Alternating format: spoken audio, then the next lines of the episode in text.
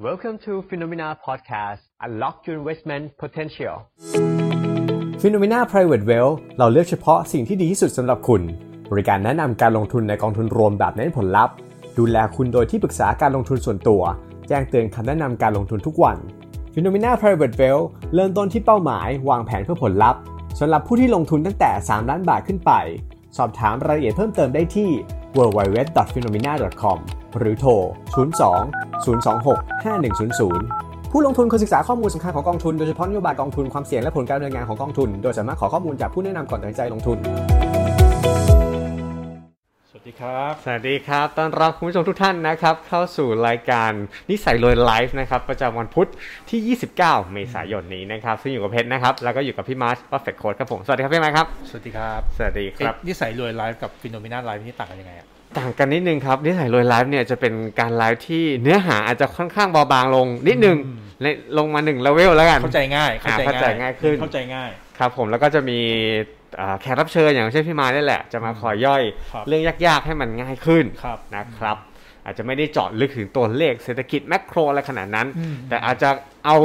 รวบรวมประเด็นนะ จาก ครั คำ บ ถามจากคุณผู้ชมทางบ้านอะไรก็แล้ว แต่เนี่ย อืม เรามีการจัดไลฟ์เนี่ยต่อเนื่องกันมาน่าจะเดือนกว่าๆแล้ว ครับ ก็มีหลายคำถามที่เรารู้สึกว่ามันน่าจะเป็นประเด็นที่เราพอจะเอามาเป็น ครับ หัวข้อในการพูดคุยกันได้ อืม อย่างเช่นวันนี้เหมือนกันครับ เราก็มาหยิบยกหัวข้อที่หลายคนเนี่ย สงสัยแล้วก็ถามบ่อยนะ หรือไปที่ไหนแล้วก็ทุกคนก็จะถ้าเรารู้ว่าเราเป็นนักลงทุนเนี่ยพี่มาร์คก็น่าจะเจอคำถามนี้บ่อยเหมือนกัน ครับ ว่าจริงๆแล้วเนี่ยหลายสำนักสื่อหลายเจ้าก็บอกว่าตัววิกฤตโควิด -19 เนี่ยมันน่าจะส่งผลกระทบแน่นอนทั่วโลกก็เยอะ ประเทศไทยก็ไม่น้อยเลยทีเดียว ครับ ถึงแม้ว่าตัวเลขเอ่อตัวผู้ติดเชื้อของเราจะลดน้อยลงเรื่อยๆนะครับ แต่ก็ถ้าเปรียบเทียบกับการลงทุนในตลาดหุ้นหรือเศรษฐกิจบ้านเราเนี่ย หลายคนถามว่าประเทศไทยเนี่ยจะเอาอยู่ไหม จะเจ๊งไหม กับตัววิกฤตโควิด -19 ที่มันเกิดขึ้น วันนี้เราก็เลยจะมาคุยว่าจริงๆแล้ววิกฤตโควิด -19 เนี่ย มันจะมีเอฟเฟกต์ร้ายแรงขณะที่ทำให้ประเทศไทยเจ๊งหรือเปล่าครับพี่มัน อืมก็เอาอย่างนี้ก่อน ผมว่าเอา definition ของคำว่าเจ๊งก่อน แล้วกัน ว่าเจ๊งอะมันเจ๊งระดับไหน เพราะมันมีหลาย อ่ะ เลเวลถูกไหม อ๋อเออใช่ใช่ อ่ะอย่างเงี้ย ถ้าผมว่าในในมุมมองของผมนะ เจ๊งคืออารมณ์แบบคล้ายๆอาร์เจนตินา เวเนซุเอลา หรือว่ากรีซในบาง ที่ ช่วง กลายว่าค่าเงินในประเทศเขาไม่มีค่า อ่ ค เกิด น อะไรข ออก นาด มา นั้นเลยหรือเปล่าแบบโอ้โห อืม มันไม่เหลือค่าแล้วอินฟลชันมันพุ่งกระฉูด ครับ ข้าวของราคาแพงแบบจะซื้อทิชชู่มูลนึงต้องแบบแบกเงินไปแบบเป็นถุง อ่า เป็นถังอะไรอย่างเงี้ย ครับ หรือในการเจ๊งอีกแบบหนึงก็คือเจ๊งแบบต้มยำกุ้งไหมแบบโอ้โหคน อืม ตกงานโดดตึกฆ่าตัวตายอะไรกันอย่างเงี้ย อ่า นะครับ ก็ มัน ก็ มีระดับ ก็ ของมัน ก็เป็นเลเวลประมาณนั้นที่ อืม ที่ที่เรากำลังพูดถึงซึ่งเดี๋ยวจะเดี๋ยวตอนจบเนี่ยผมจะสรุปให้ฟังว่ามันมันประมาณไหน อ่า นะครับเพราะว่าที่ผ่านมาเนี่ยมันมีหลาย ๆ มุมมองเหมือนกันที่ทำให้เรารู้สึกว่าแบบเออเศรษฐกิจมันมันถูกผลกระทบเนี่ยมากกว่าแล้วก็มันมันหนักกว่าช่วงต้มยำกุ้งอีกนะ ครับ เพราะว่าโควิดเนี่ยนะครับมันมันไม่ได้กระทบแค่เซกเตอร์บางเซกเตอร์โดยปกติอะเวลา อืม เกิดวิกฤตใช่ป่ะ ครับ มันมักจะเกิดแบบในบางเซกเตอร์อะอาจจะเป็นการเงินเป็นอะไรก็ว่าไป อ่า แต่โควิดเนี่ยมันเหมือนมัน across the board ครับ across คือ the board คือเหมารวม โดนทุก ใช่ โดนทุกอุตสาหกรรม โดนทุก คือ ภาคส่วนเท่าเทียมกัน ใช่คือจะโดนมากโดนน้อยไม่รู้แหละแต่โดนทุกคนอะ อ่า นะครับซึ่งถ้าเราไปดูไอ้ตัวเอ่อภาพรวมของอุตสาหกรรมอ่ะไอ้ ครับ ตัวชาร์ตแรกที่ผม อืม ทำมานะครับ ครับ อ่ะอันเนี้ยอันเนี้ยผมอยากให้ทุกคนดูก่อน อันเนี้ยคือเป็น economic structure ของประเทศไทย ว่าประเทศไทยเนี่ยเราได้รายได้จากอะไรบ้างนะครับ อันนี้ก็ ครับ คร่าวๆเนี่ยก็คือ ตอนเนี้ยเมื่อก่อนนะเราไม่ได้เราเราเราจะมีตัว agriculture เยอะนะครับ า แต่ปัจจุบันเนี่ย ก็คืเราเหลือแค่ประมาภณค เก้าเปอ เก ร์เซ็น ษ ต์ ตรกรรม ส่วนใหญ่ก็เป็นพวก manufacturing เป็นภาค service เป็น commerce เป็นอะไรก็ว่าไป ครับ นะครับก็จะเห็นว่าตัว manufacturing เนี่ย34เปอร์เซ็นต์ อืม อุตสาหกรรมการผลิตเนี่ยอันเนี้ยอิงอยู่กับอิงอยู่กับความต้องการแล้วก็ดีมานของของโลกเลย ครับ นะครับผมสองอันนี้ก็คือภาคเซอร์วิสเซอร์วิสก็อ่ะอย่างที่เราเป็นผู้ภาคบริการอ่ะ โรงแรม อ่ะพวกนี้ทั่ว ๆ ไป สายการบิน ใช่ครับ อ่าฮะ เรือสเตทอ่ะสังหาริมทรัพย์แน่นอนก็ชัดเจนนะครับคอมเมอร์สเป็นแบบค้าปลีกนะค ครั รับบ อ่ะภาพรวมเนี่ยเป็นประมาณที่เห็นว่าตอนนี้เนี่ยถ้าดูในสักประมาณสามสี่ถึงห้าอันเนี้ยตัวที่ถูกกระทบน้อยสุดอ่ะอาจจะเป็น agriculture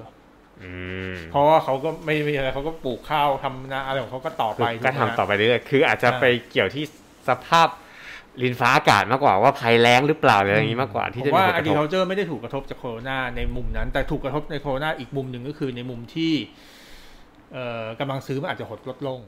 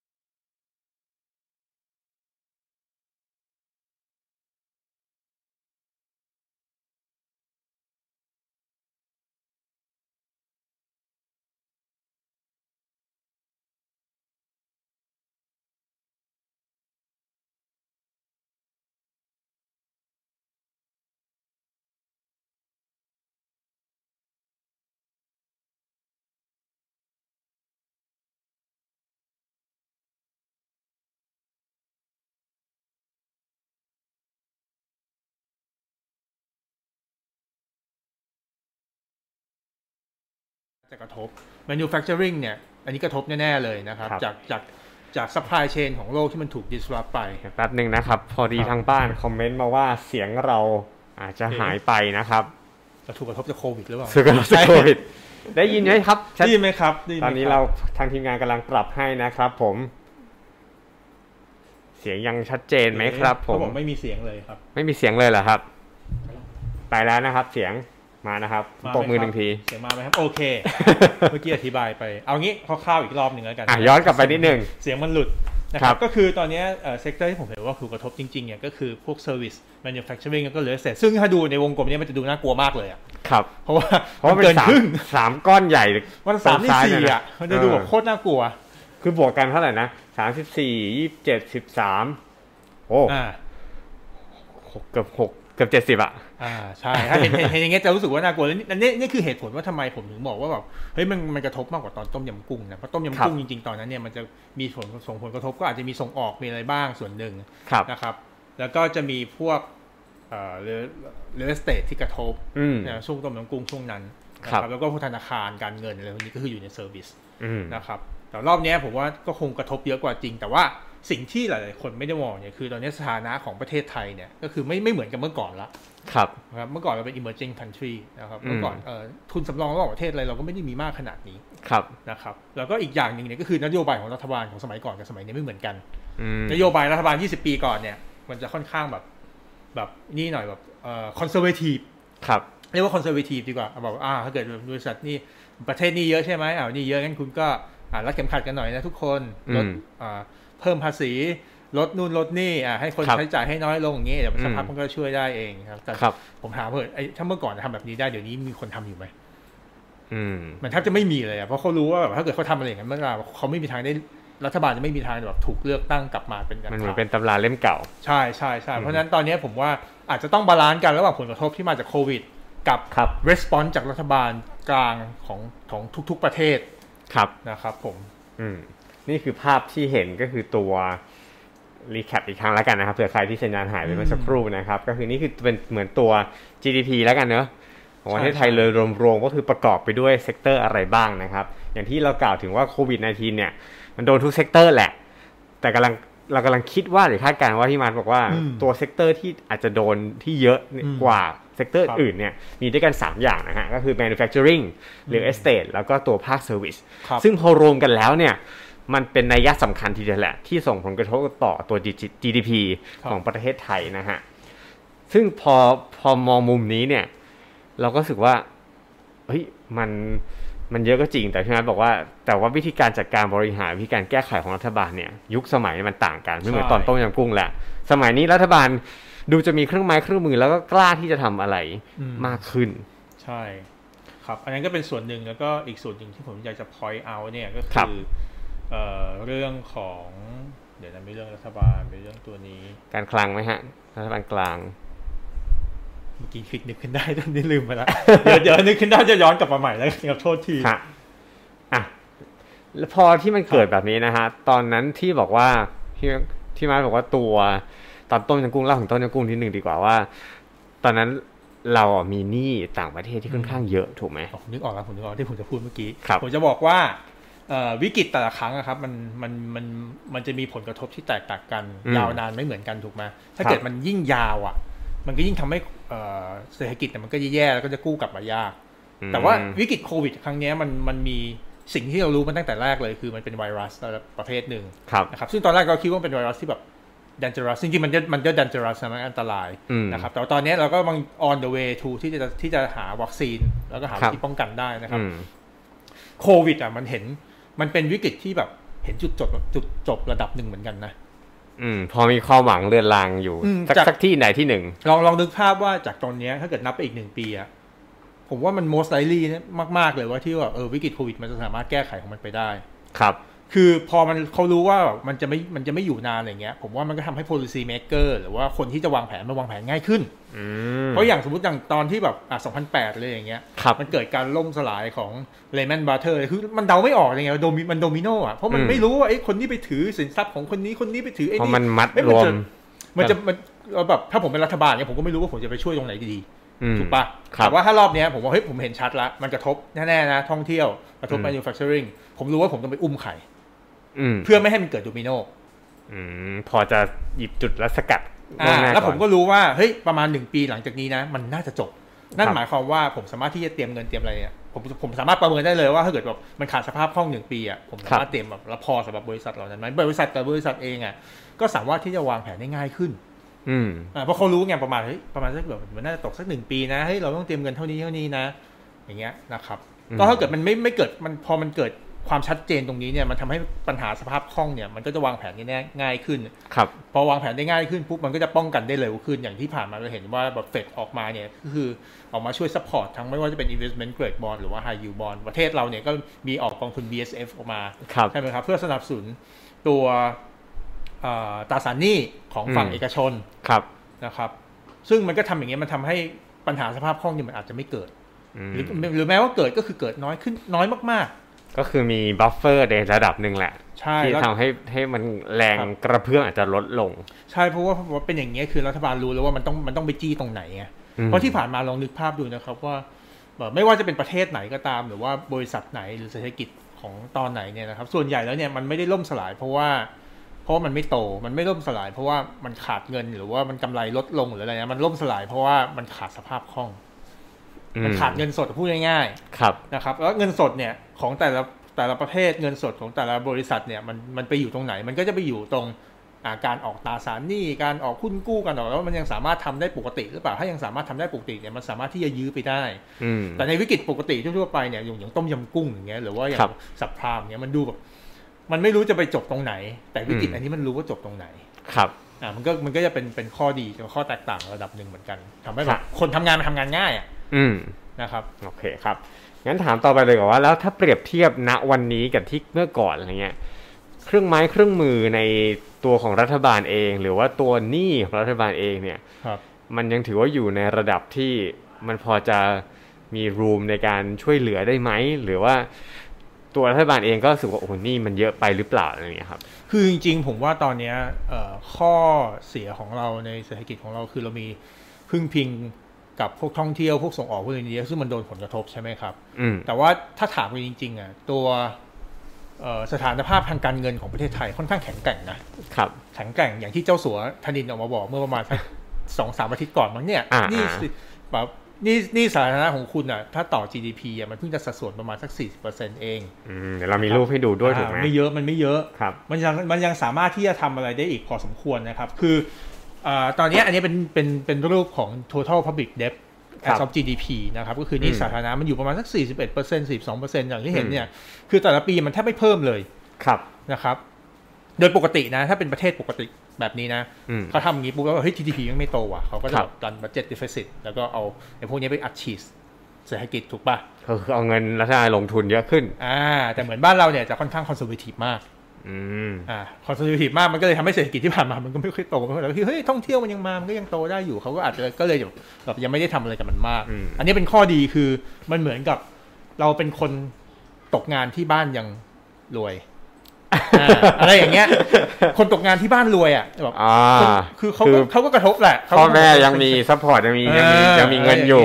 ตกบ้านบ้านรวยแถมยังมีแบบว่าเฮ้ยธนาคารเดินมาเออจะกู้เพิ่มไหมอะไรอย่างงี้ อืม อ่ามันเป็นอารมณ์มันจะคล้ายๆประมาณอย่างนั้น ครับ นะครับเพราะฉะนั้นถ้าคุณตกงานแต่บ้านคุณรวย คุณยังจะอยู่ไปได้อย่างน้อยๆเนี่ยก็น่าจะเป็นปีแหละ แต่มันเขาว่าอยู่ได้มันก็อยู่ได้จริง แต่ว่ามันจะกลับมาโตเอนจินที่โตเนี่ย มันอาจจะยากมันอาจจะเป็นการซึม ใช่อันนั้นมันเป็นคีย์ของรัฐบาลที่รัฐบาลจะต้องแบบออกนโยบายให้มันแบบตรงประเด็น ครับ นะครับแต่ว่าเดี๋ยวก่อนจะไปตรงนั้นนะผมอยากให้ดูเรื่องอันนี้ก่อนเรื่องฐานะ อ่ะ ทางการเงินของประเทศไทยก่อน ครับ ก็คืออันเนี้ย public debt ตัวตัว GDP อ่ะมันไม่มากละ อืม นะครับไม่มากก็ถือว่าเฮ้ยจะกู้จะอะไรเนี่ยก็ก็เยอะ ครับ ก็ก็สามารถทำได้ทีนี้ปัจจัยที่สองก็คือปัจจัยเรื่องเอ่อหนี้ระยะยาวกับหนี้ระยะสั้นนะครับ อ ตา ธิ ม บายให้ฟังนิดนะครับ นี่ระยะยาวกับสั้นคือยังไง ตามทฤษฎีในยที่ผ่านมาเนี่ยมันจะมีปัญหาเกิดขึ้นก็คือเราไปกู้หนี้ระยะสั้นมา ครับ ใช่ไหมครับอ่าสมมติในปี 40 ยกตัวอย่างแล้วกัน อืม ธนาคารกู้หนี้ระยะสั้นมาแต่ดอกเบี้ยถูกๆแล้วเอา ครั มา บ ปล่อยกู้ระยะยาว อืม อ่าพอไอคนที่ พอไอคนที่ไอระยะไอคนที่ยืมเงินระยะยาวไปเนี่ยใช่ไหมครับกว่าเขาจะคืน principal กว่าเขาจะคืนอะไรมาเนี่ย มันก็นาน ยาว ก คือ ว่าจะเรียกอ่า หนึ่งปีสิบปี กู้กู้หนึ่งปี อืม แล้วก็ไปปล่อยกู้สิบปี อืม นะครับทีเนี้ยธนาคารหรือว่าคนที่ไปกู้มาเนี่ยก็จะตั้งสมมติฐานว่า เขาสามารถที่จะ roll over หนี้ระยะสั้นนี้ไปได้เรื่อย อืม อ่าใน ด้วย ใน อัตราเท่านี้ด้วย ๆอ่าในในสภาวะตลาดปกติมันทำได้ ครับ เพราะว่าทุกคนก็อยากจะอ่ะก็ก็ก็โรไปดิโรไปเรื่อยโรไปเรื่อย อืม คือกู้ใหม่ กู้ใหม่ไปเรื่อยได้ อืม กู้ระยะสั้นไปเรื่อยกู้แบบจบปีนึงอ่ะต่อสัญญาจนเป็นทำใหม่ทำใหม่อย่างนี้ไปเรื่อย ครับ อันเนี้ยในช่วงเวลาปกติ แต่ อืม ถ้าเกิดในช่วงเวลาอย่างอย่างตอนเนี้ยช่วงเวลาวิกฤตเนี่ยเอ้ยไอการปล่อยกู้ระยะสั้นเนี่ยมันอาจจะมันอาจจะหดหายไปได้สภาพคล่องมันอาจจะไม่มีคนอาจจะไม่อยากจะปล่อยกู้ อืม อ่าถ้าถ้าในในมุมที่ไม่ได้รัฐบาลหรือว่าเอ่อธนาคารกลางไม่ได้เข้ามาช่วยเหลืออะไร อืม ตอนนี้แต่ว่าตอนนี้เท่าที่ผมเห็นคือธนาคารธนาคารกลางรัฐบาลก็เข้ามาช่วยเหลือ ครับ ทำให้ตอนนี้สภาพคล่องตัวนี้มันไม่ได้หายไป อืม นะครับมันก็จะทำให้อีเวนต์ว่าการปล่อยกู้ระยะสั้นไอการไปกู้เงินระยะสั้นหรืออะไรมันก็จะไม่มีปัญหา อืม นะครับแต่ทั้งนี้ทั้งนั้นเนี่ยหนี่เงินกู้ของประเทศไทยเนี่ยคือเป็นช็อตเทอมอยู่แค่ประมาณ 12%ที่เหลือเนี่ยคือเป็นลองเทอมหมดเลย 87%เข้าไปดูก็คือเรากู้จากญี่ปุ่นหรืออะไรใจกล้าอย่างเงี้ย ครับ ก็จะมีนะครับแล้วก็รวมๆกันอยู่ในประเทศด้วย อืม นะครับ ก็คิดว่าไม่น่าจะทำให้มีปัญหาอะไร เพราะว่าส่วนใหญ่มันเป็นเงินกู้ระยะยาวระยะยาวหมด ซึ่งเงินกู้ระยะยาวเนี่ยเราจะเอาไปลงทุนแบบทำสร้างอินฟราสตรักเจอร์ทางด่วนอะไรที่มันต้องใช้เวลาระยะเวลาในการคืนทุนอะอะไรเงี้ย อืม แล้วเราสามารถที่จะทำได้ ครับ นะครับ ซึ่งสัดส่วนในระดับนี้ถือว่ายังโอเค ก็น่าจะโอเคมันมันมันไม่น่ามีปัญหาอะไร คือแสดงว่าถ้าย้อนกลับไปดูภาพที่แล้วคือจำนวนหนี้สินตัวสาธารณะเนี่ยต่อ GDP เนี่ยก็ถือว่าน้อยแล้ว ใช่ แต่นี่เจาะลึกลงไปว่าแล้วไส้ในเนี่ยมันมีเป็นหนี้ที่มีคุณภาพและมีความเสี่ยงหรือเปล่า ก็คือมาดูตัวนี้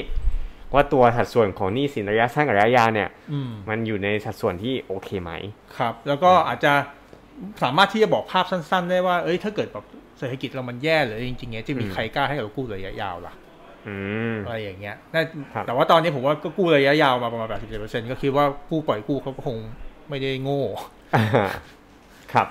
นะครับ อืมโอเค ก็เลยเป็นอีกเป็นอีกมุมหนึ่งที่ว่าทำให้สามารถที่จะบอกได้ว่าประเทศไทยเนี่ยค่อนข้างแข็งแกร่งพอสมควรเลยทีเดียว อืม นะครับ โอเคครับ แล้วก็ ไม่า ตัวนี้ ห่ง ตัวเนี้ยสัดส่วนถ้าผมจำไม่ผิดอ่ะคืออีเวนต์เรามีสัดส่วนประมาณ 40%ของ GDP เป็น Public Debt ใช่ไหม ครับ เรามีหนี้ต่างประเทศเนี่ยอยู่ที่ประมาณแค่ 30%เท่านั้นเอง อืม หนี้ต่างประเทศเราไม่ค่อยมี อืม นะครับถ้าตามทฤษฎีแล้วอะในการในการทำธุรกิจหรือว่าในเชิงเศรษฐกิจระหว่างประเทศเนี่ยการกู้หนี้ยืมสินเรื่องของรัฐบาลอะไรเงี้ยมันมันไม่ควรจะกู้ใน มันไม่ควรจะกู้หนี้ที่เป็นหนี้ต่างประเทศ อืม เพราะมันจะทำให้เกิดปัญหาเวลา ค่าเงิน มันเกิดอย่างเงี้ยแบบมีหนึ่งคือปัญหาค่าเงินสองคือถ้าเกิดเกิดอะไรขึ้นกับประเทศของเราอย่างเงี้ยอีกประเทศนึงเขาเขาเป็นเจ้าหนี้เราเขาแบบเฮ้ย เขาบีบได้ ผมไม่ให้คุณยืมต่อแล้วผมไม่เอาคุณเอาเงินคืนมาอะไรอย่างเงี้ยพอเราคืนไม่ได้ปุ๊บอ่ะเราก็ default อืม ถูกปะอ่า อืม ทีนี้มันก็จะมันมันถ้าเกิดว่าหนี่เราน้อยๆอย่างเงี้ยผมว่ามันยังไม่เกิดภาพนี้เกิดขึ้น ครับ ในในระยะเวลาอันสั้นนะครับ อืมอันนี้คือตัวพื้นฐานแหละมั่นคง อืม ในระดับหนึ่ง ครับ ไม่น่าจะเป็นการล้มแบบเหมือนตัวปี 40 ไม่มีคิดว่าคิดว่าโอกาสยากมากเพราะในปีศูนย์นี่คือ ไม่ว่าจะเป็นเอ่อบริษัทของเราก็ตามคอร์ปอเรทเนี่ยก็คือมีไปกู้หนี่ยืมสินต่างประเทศมาไว้ด้วย ครับ นะครับ แล้วก็คีย์สำคัญอีกอันหนึงเนี่ยของของของเรื่องนี้เนี่ยก็คือเรื่องทุนสำรองระหว่างประเทศ อืม อันเนี้ยผมเป็นกราฟเนี่ยผมแท็กมาให้ดูคือตั้งแต่ปีอะไรผมเห็นตัวเลขผมเห็นตัวเลข หนึ่ ไม่ ง ชัด เก้าหกศูนย์ครับ ถึงเก้าหกศูนย์มาจนถึงสองพันสิบห้าดูทุนสำรองเอาสิครับ อืม โตขึ้นเรื่อย ใช่ เรามีทุนสำรองตอนนี้ถ้าผมจำไม่ผิดอ่ะ ตัวเลขมันอยู่ที่ประมาณสักสองแสนเดี๋ยวนะผมดูตัวเลขก่อน ๆ น่าจะสองแสน ส กว่า สา ล้าม น ล้าน US ดอลลาร์นะครับสองแสนกว่าล้าน US ดอลลาร์ ครับ ซึ่งเป็นทุนสำรองระหว่างประเทศเนี่ยเป็นประเทศที่มีทุนสำรองเยอะที่สุด ผมว่าอันดับแบบอันดับแถวๆสิบต้นๆอ่ะ ของโลกเลยเหรอ เป็นต่อต่อต่อต่อสัดส่วนนะเป็นสัดส่วน อ๋อ ของ ครับ เดี๋ยวนะ ต่อสัดส่วนของของประเทศนั้นๆ ถูกไหม ใช่ ฮะ ใช่ใช่คือไม่ได้ไม่ไม่ได้เป็นแบบว่าก้อนก้อนเงิน ไม่ได้เป็นจำนวนเงิน อืม อ่าต่อสัดส่วนของ GDP ที่ผมจำ ครั ไม่ บ ผิดนะ เพราะถ้าเกิดก้อนเงินเนี่ยที่มีเยอะที่สุดในโลกตอนนี้ถ้าจำไม่ผิดคือจีน อืม จีนเยอะสุด ครับ ถามย้อนไปนิดนึงครับว่า ไอ้ตัวหนี้ที่เป็นเดบต่อ GDP เนี่ย บ้านเราอะอยู่ที่ประมาณ 40%เ ครับ มื่อกี้เราคุยกันแล้วว่าไส้ในของตัวหนี้เนี่ย ก็มีความสุ่มเสี่ยงน้อย อืม แต่ว่าคำว่ามันเป็นหนี้สินต่อ GDP เนี่ย ในเมื่อ GDP มันลดลงลดลงลดลงเนี่ย มันจะแปลว่าในอนาคตหนี่เราอาจจะถ่างไปเรื่อยๆ โดยธรรมชาติ ถ้าเศรษฐกิจไปไหน มากกว่านี้ไปเรื่อยมันจะเป็นส่งผลน่ากลัวน่ากังวลไหมฮะ ใช่ครับ ก็มันก็เลยเป็นปัญหาที่ผมกำลังจะบอกต่อว่า ถ้าตอนเนี้ยไอตัวสัดส่วนตรงเนี้ยถึงแม้ว่ามันอยู่มันมันมันมันยังอยู่ในอัตราที่เรียกว่า healthy อืม แต่ว่าทุก ๆ ตัวสัดส่วนเนี่ยก็คือเวลาเขาดูเขาดูเทียบกับ GDP อืม มันก็มีอยู่สองวิธีคือ คุณไม่หนี้เพิ่ม ครับ ก็ GDP ลดลง มันก็จะทำให้สัดส่วนตรงนี้มันพุ่ง มันก็กลายเป็นเหมือนหนี่เพิ่มเอง อ่าเหมือนเหมือนหนี่เพิ่มทั้งที่นี่ไม่เพิ่ม ซึ่งอันเนี้ยถ้าเกิดเราไปลองไปดูพวกเวเนซุเอลาหรือไปดู ครับ อาร์เจนตินาไปดูอะไรเนี้ยจะเห็นได้ว่าไอ้ช่วงก่อนที่เขาจะเกิดวิกฤตอ่ะ อืม กับหลังเกิดวิกฤตบางทีหนี่ไม่ได้เพิ่มขึ้นนะ อ๋อแต่เป็นด้วย นี่แม่ง โครง เท่าเดิม ด้วยตัวพื้นฐานของประเทศเองเขา นี่ แย่ล เท่าง เดิม แต่ว่า GDP มันลดแบบลดหวบ อืม ในระยะเวลาสั้นๆ แต่เราก็ต้องเข้าไปดูอีกว่าไอตอนที่มันลดตอนนั้นมันเป็นสาเหตุเพราะอะไร อ ครั ย่า บ งอาร์เจนตินาอย่างเงี้ยก็คือมันเป็นสาเหตุเรื่องสินค้าคอมมูนิตี้ตอนนั้นน่ะ อ่า สินค้าคอมมูนิตี้เขาเป็นสัดส่วนที่ค่อนข้างมากเกี่ยวกับเศรษฐกิจของเขาใช่ไหมครับเวเนซุเอลาเป็นเรื่องน้ำมัน อ่า อ่าเนี่ยก็คือพอน้ำมันราคามันลงปุ๊บอ่ะก็กลายเป็นว่าอ้าวรายได้หายไป อืม อ่าผมว่าจริงๆ ตอนเนี้ยสิ่งที่น่ากลัวกว่าโควิดคือเรื่องน้ำมัน ตลาดน้ำมันถูกไหม ใช่ตลาดน้ำมันว่ามัน อืม ลงไปขนาดนี้เนี่ยไอประเทศที่ถ้าเกิดตอนนั้นเวเนซุเอลาพังได้ด้วยราคาน้ำมัน ผมว่าประเทศอื่นๆที่แบบอาจจะมีหนี้สินมีพับบิกเด็บสูงๆมีหนี้ต่างประเทศสูงๆเงี้ยผมว่านี่น่ากลัวกว่าซะอีก อืมหรือมีกองทุนน้ำมันที่เป็นแบบกองทุนแห่งชาติของประเทศอะไรเงี้ย อะไรอย่างเงี้ย ที่ แล้วแบบ ไว้ ราคามันลงเราเราเราทำไงทีนี้ อืมก็าสใจ นะครับ แล้วไกการลงแบบนี้เนี่ยคือมันเป็นการลงที่แบบว่า มันไม่รู้ไงว่าแล้วเมื่อไหร่มันจะขึ้นนะแต่โควิดเนี่ยเราพอเดาได้ไง อืม ว่าอ๋อเดี๋ยวประมาณปีหนึ่งอะมันก็จบไปแล้วเนี่ยเพราะฉะนั้นทุก ๆ เดือนที่เราเวลากำลังผ่านไปเรื่อยๆเนี่ยมันก็เหมือนเราเราใกล้จุดที่แบบ ดีขึ้น จุดที่ดีขึ้นเรื่อยๆไปตลอดเวลา ครับ นะครับ อืมโอเค แล้วก็ผ่านไปเรื่องของตัวเงินสำรองและที่บอกว่าเงินสำรองประเทศไทยเนี่ยก็มีค่อนข้างสูง ใช่ เป็นอันดับน่าจะท็อป 10 ของโลกนะ อีก ครับ อันหนึ่งก็คือเป็นสไลด์ที่มานำมาเล่าให้ฟังก็คือเป็นเหมือนตัวเครดิตเลตติ้ง ครับ ก็คือจริง ๆ แล้วเนี่ยระหว่างประเทศเนี่ยตัวที่กำหนดคอร์ดออฟฟัน ครับ ของประเทศแล้วก็กำหนดความเสี่ยงของประเทศนี่ก็คือตัวเครดิตเ a ตติ้งจากพวกเ a ตติ้งเอเจนซี่พวกนี้แหละ คือเห็น ต ได้ อน เป็นกลางที่จากทั่วโลกเขามองมา ใช่ ที่ เว เรา ลาเขาเวลาเขาใช้ประเมินนะครับ เขาจะประเมินด้วยเครดิตเ a ตติ้งพวกนี้ อืม นะครับก็ตอนนี้ประเทศไทยของเราอ่ะถ้า S&P ประเมินก็อยู่ที่ BBB บวกนะครับ อืม มูดี้ประเมินเนี่ยก็อยู่ที่ BAA 1 ครับ นะครับซึ่งอัตรานี้เนี่ยยังถือว่าเป็น investment grade อยู่ อืม ก็คือเป็นเกรดที่แบบอ่ะลงทุนได้แหละเวลา ครับ ประเทศไทยแบบสมมติเราอยากจะรันบัตเจ็ตเดฟ i ิ i ตอยากจะกู้เงินเพิ่มอย่างเงี้ยมาคนคนอื่นที่เขาจะมาให้เรากู้เขาจะมามองตรงนี้ว่าเฮ้ยอ๋อถ้าคุณแบบเรตติ้งดีผมให้คุณกู้ หรือแม้กระทั่งฝรั่งไม่รู้ว่าเงินเป็นเท่าไรเอาเงินเข้ามาซื้อบอลไทยพันธบัตรก็มาจากเลทนี้ด้วยไหมฮะ ใช่ใช่ก็คือเลยตัวเนี้ยมันจะกระทบด้วย อืม นะครับ เพราะฉะนั้นอ่าถ้าประเทศไทยเรายังไม่ถูกดาวน์เกรดเนี่ยไม่ได้ ครับ ถูกดาวน์เกรดแล้วผมคิดว่าโอกาสที่จะถูกดาวน์เกรดต่ำกว่า investment grade เนี่ยก็น่าจะนค่อนข้างที่จะน้อย เพราะว่ามีอีกสองสเต็ป ใช่อีก ถูกไหม ประมาณสักสองสเต็ป จาก B B ส่วนหนึ่ง ทริปเปิลบีบวกเนี่ยเป็นทริปเปิลบีแล้วเป็น ครับ ทริปเปิลบีลบถึงอีก ครับ อีกหนึ่งถึงจะค่อยเป็น ใช่ จากบอล จั แล้ว งบอล หรือ นะ ไฮยิว อ่า ตอนนี้ผมเพิ่งอ่านข่าวล่าสุดมา เมื่อกี้ฮะ อิตาลีเนี่ยโดน อ่า ปรับมาแล้วครับ เกือบจะจัง ทริปเปิลบีลบ อ่าเกือบจังเกื อี อบ ก จัง น็อตเดียวก็คือไปละ เพราะฉะนั้นถ้าเอ่อเรายังไม่ลงไปถึงขนาดเป็นจังบอลเนี่ยก็คืออ ม การที่การที่เราจะแบบว่ากู้เงินหรืออะไรมาต่อ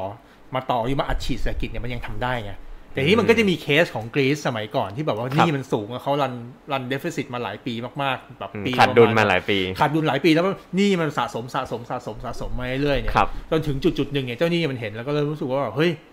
แมันจะใช้มันจะใช้หนี่เราได้เปล่าวะ สมมติหนี่พอกจนแบบอุ้ยร้อยปีเนี่ยจะจะใช้หมดหรือเปล่าประมาณนั้น เอออารมณ์อารมณ์ประมาณนี้อารมณ์แบบว่าเฮ้ยคุณไปบ้านลูกหนี้อ่ะ อ่า แล้วคุณกำลังจะไปเอาเอาแบบให้ให้ให้เขากู้เงินแล้วเห็นแบบโหเจ้าหนี้แมันยืนเรียง เรียง หน้าบ้านแบบ ต่อเทียม เต็มหน้าบ้านเลยอ่ะ เราเป็นคนที่ร้อยพอดี เออเราก็แบบเฮ้ยจะให้มันกู้ดีปะวะ เออ นะครับมันก็เกิดเกิดอะไรอย่างนี้เกิดขึ้น ซึ่งสำหรับประเทศไทยเนี่ยผมคิดว่ายังไม่เห็นอะไรจุดนี้ ครับ นะครับว่ามันจะเกิดขึ้นอะไรมากมายสักขนาดนั้น คืออ ม เนื่องด้วยอาจจะเพราะเราโชคดีก็อย่างที่บอกไปแล้วก็คือฐานะทางการเงินแข็งแกร่ง ครับ ผมว่าสิ่งที่จะทำให้กระทบกับเรารอบเนี้ยมันไม่ใช่เรื่องฐานะทางการเงินหรอกเพราะฐานะทางการเงินเราโอเค ต่อให้ GDP เราหายไปแบบสิบยี่สิบเปอร์เซ็นต์เลยอย่างเงี้ยมันก็คงกระทบอะแต่ว่าเรื่องจากโควิดเป็นระยะสั้นไงตอนเนี้ยสัดส่วนการท่องเที่ยวเราเยอะ ครับ นะครับผมว่าสิ่งที่น่ากังวลมากกว่าคือ คือการกลับมาโตของ GDP หลังจากนี้มากกว่า อืม ว่ามันจะกลับมาโตได้เปล่า ครับ แล้วจะทำไงให้มันกลับมาโต อืม ผ เนี่ย มว่าอันเนี้ยอันเนี้ยเป็นอันเนี้ยเป็นประเด็น คือ ครับ ผมบอกไปแล้วว่าเราเราเป็นคนตกงานที่รวยที่บ้านบ้านอาอาจจะไม่รวย ฐานะมั่นคงอ่ อาจ ฐน จะไม่รวยมากแต่ เราไม่ได้รวยแต่ฐานะมั่นคง อ่า อ่าอารมณ์ว่าแบบสมมติเราตกงานอะไรเราสามารถกลับไปทำอะไรก็แก้ที่บ้านเรามีงงมีเงินมีที่ดิน อ่ามี มีที่อะไรอยู่หลัง พอจะยืดระยะได้สัก อ่า ประมาณปีนึงอ่ะ แต่ถ้าคุณยังหางานทำไม่ได้เนี่ย อันนในี้ก็ ปี น่า สองปีเนี่ย น่ากังวลแล้ว อ่าถ้าผมเป็นเจ้าผมเป็นเป็นเครดิตเรตติ้งเอเจนซี่ผมก็คงเริ่มคิดอ่ะเฮ้ยมึงยังไงเนี่ย อ่า นะครับประมาณนี้ โอเค เพราะฉะนั้นเดี๋ยวต่อ พ ไป อเห็น ผมว่า ภาพ คีย์รอบเนี้ยน่าจะเป็นเรื่องการเติบโตที่ว่าเราจะกลับมาเติบโตได้ไหม ครับ นะครับ อืมน่าสนใจครับพอเห็นเฮ้ยพอพอเปรียบเทียบอย่างนี้เห็นภาพด้วยว่า อย่าเพิ่งแน่นอนใจนิ่งนอนใจไปว่า ก่อให้สภาวะที่มันเกิดขึ้นเนี่ย อาจจะไม่ได้กระทบมากมายนักเท่ากับประเทศอื่นๆ อันนี้ ใช่ คือพูดถึงตัวประเทศเรานะ ใช่ ไม่ได้พูดถึงตัวรายบุคคลนะครับ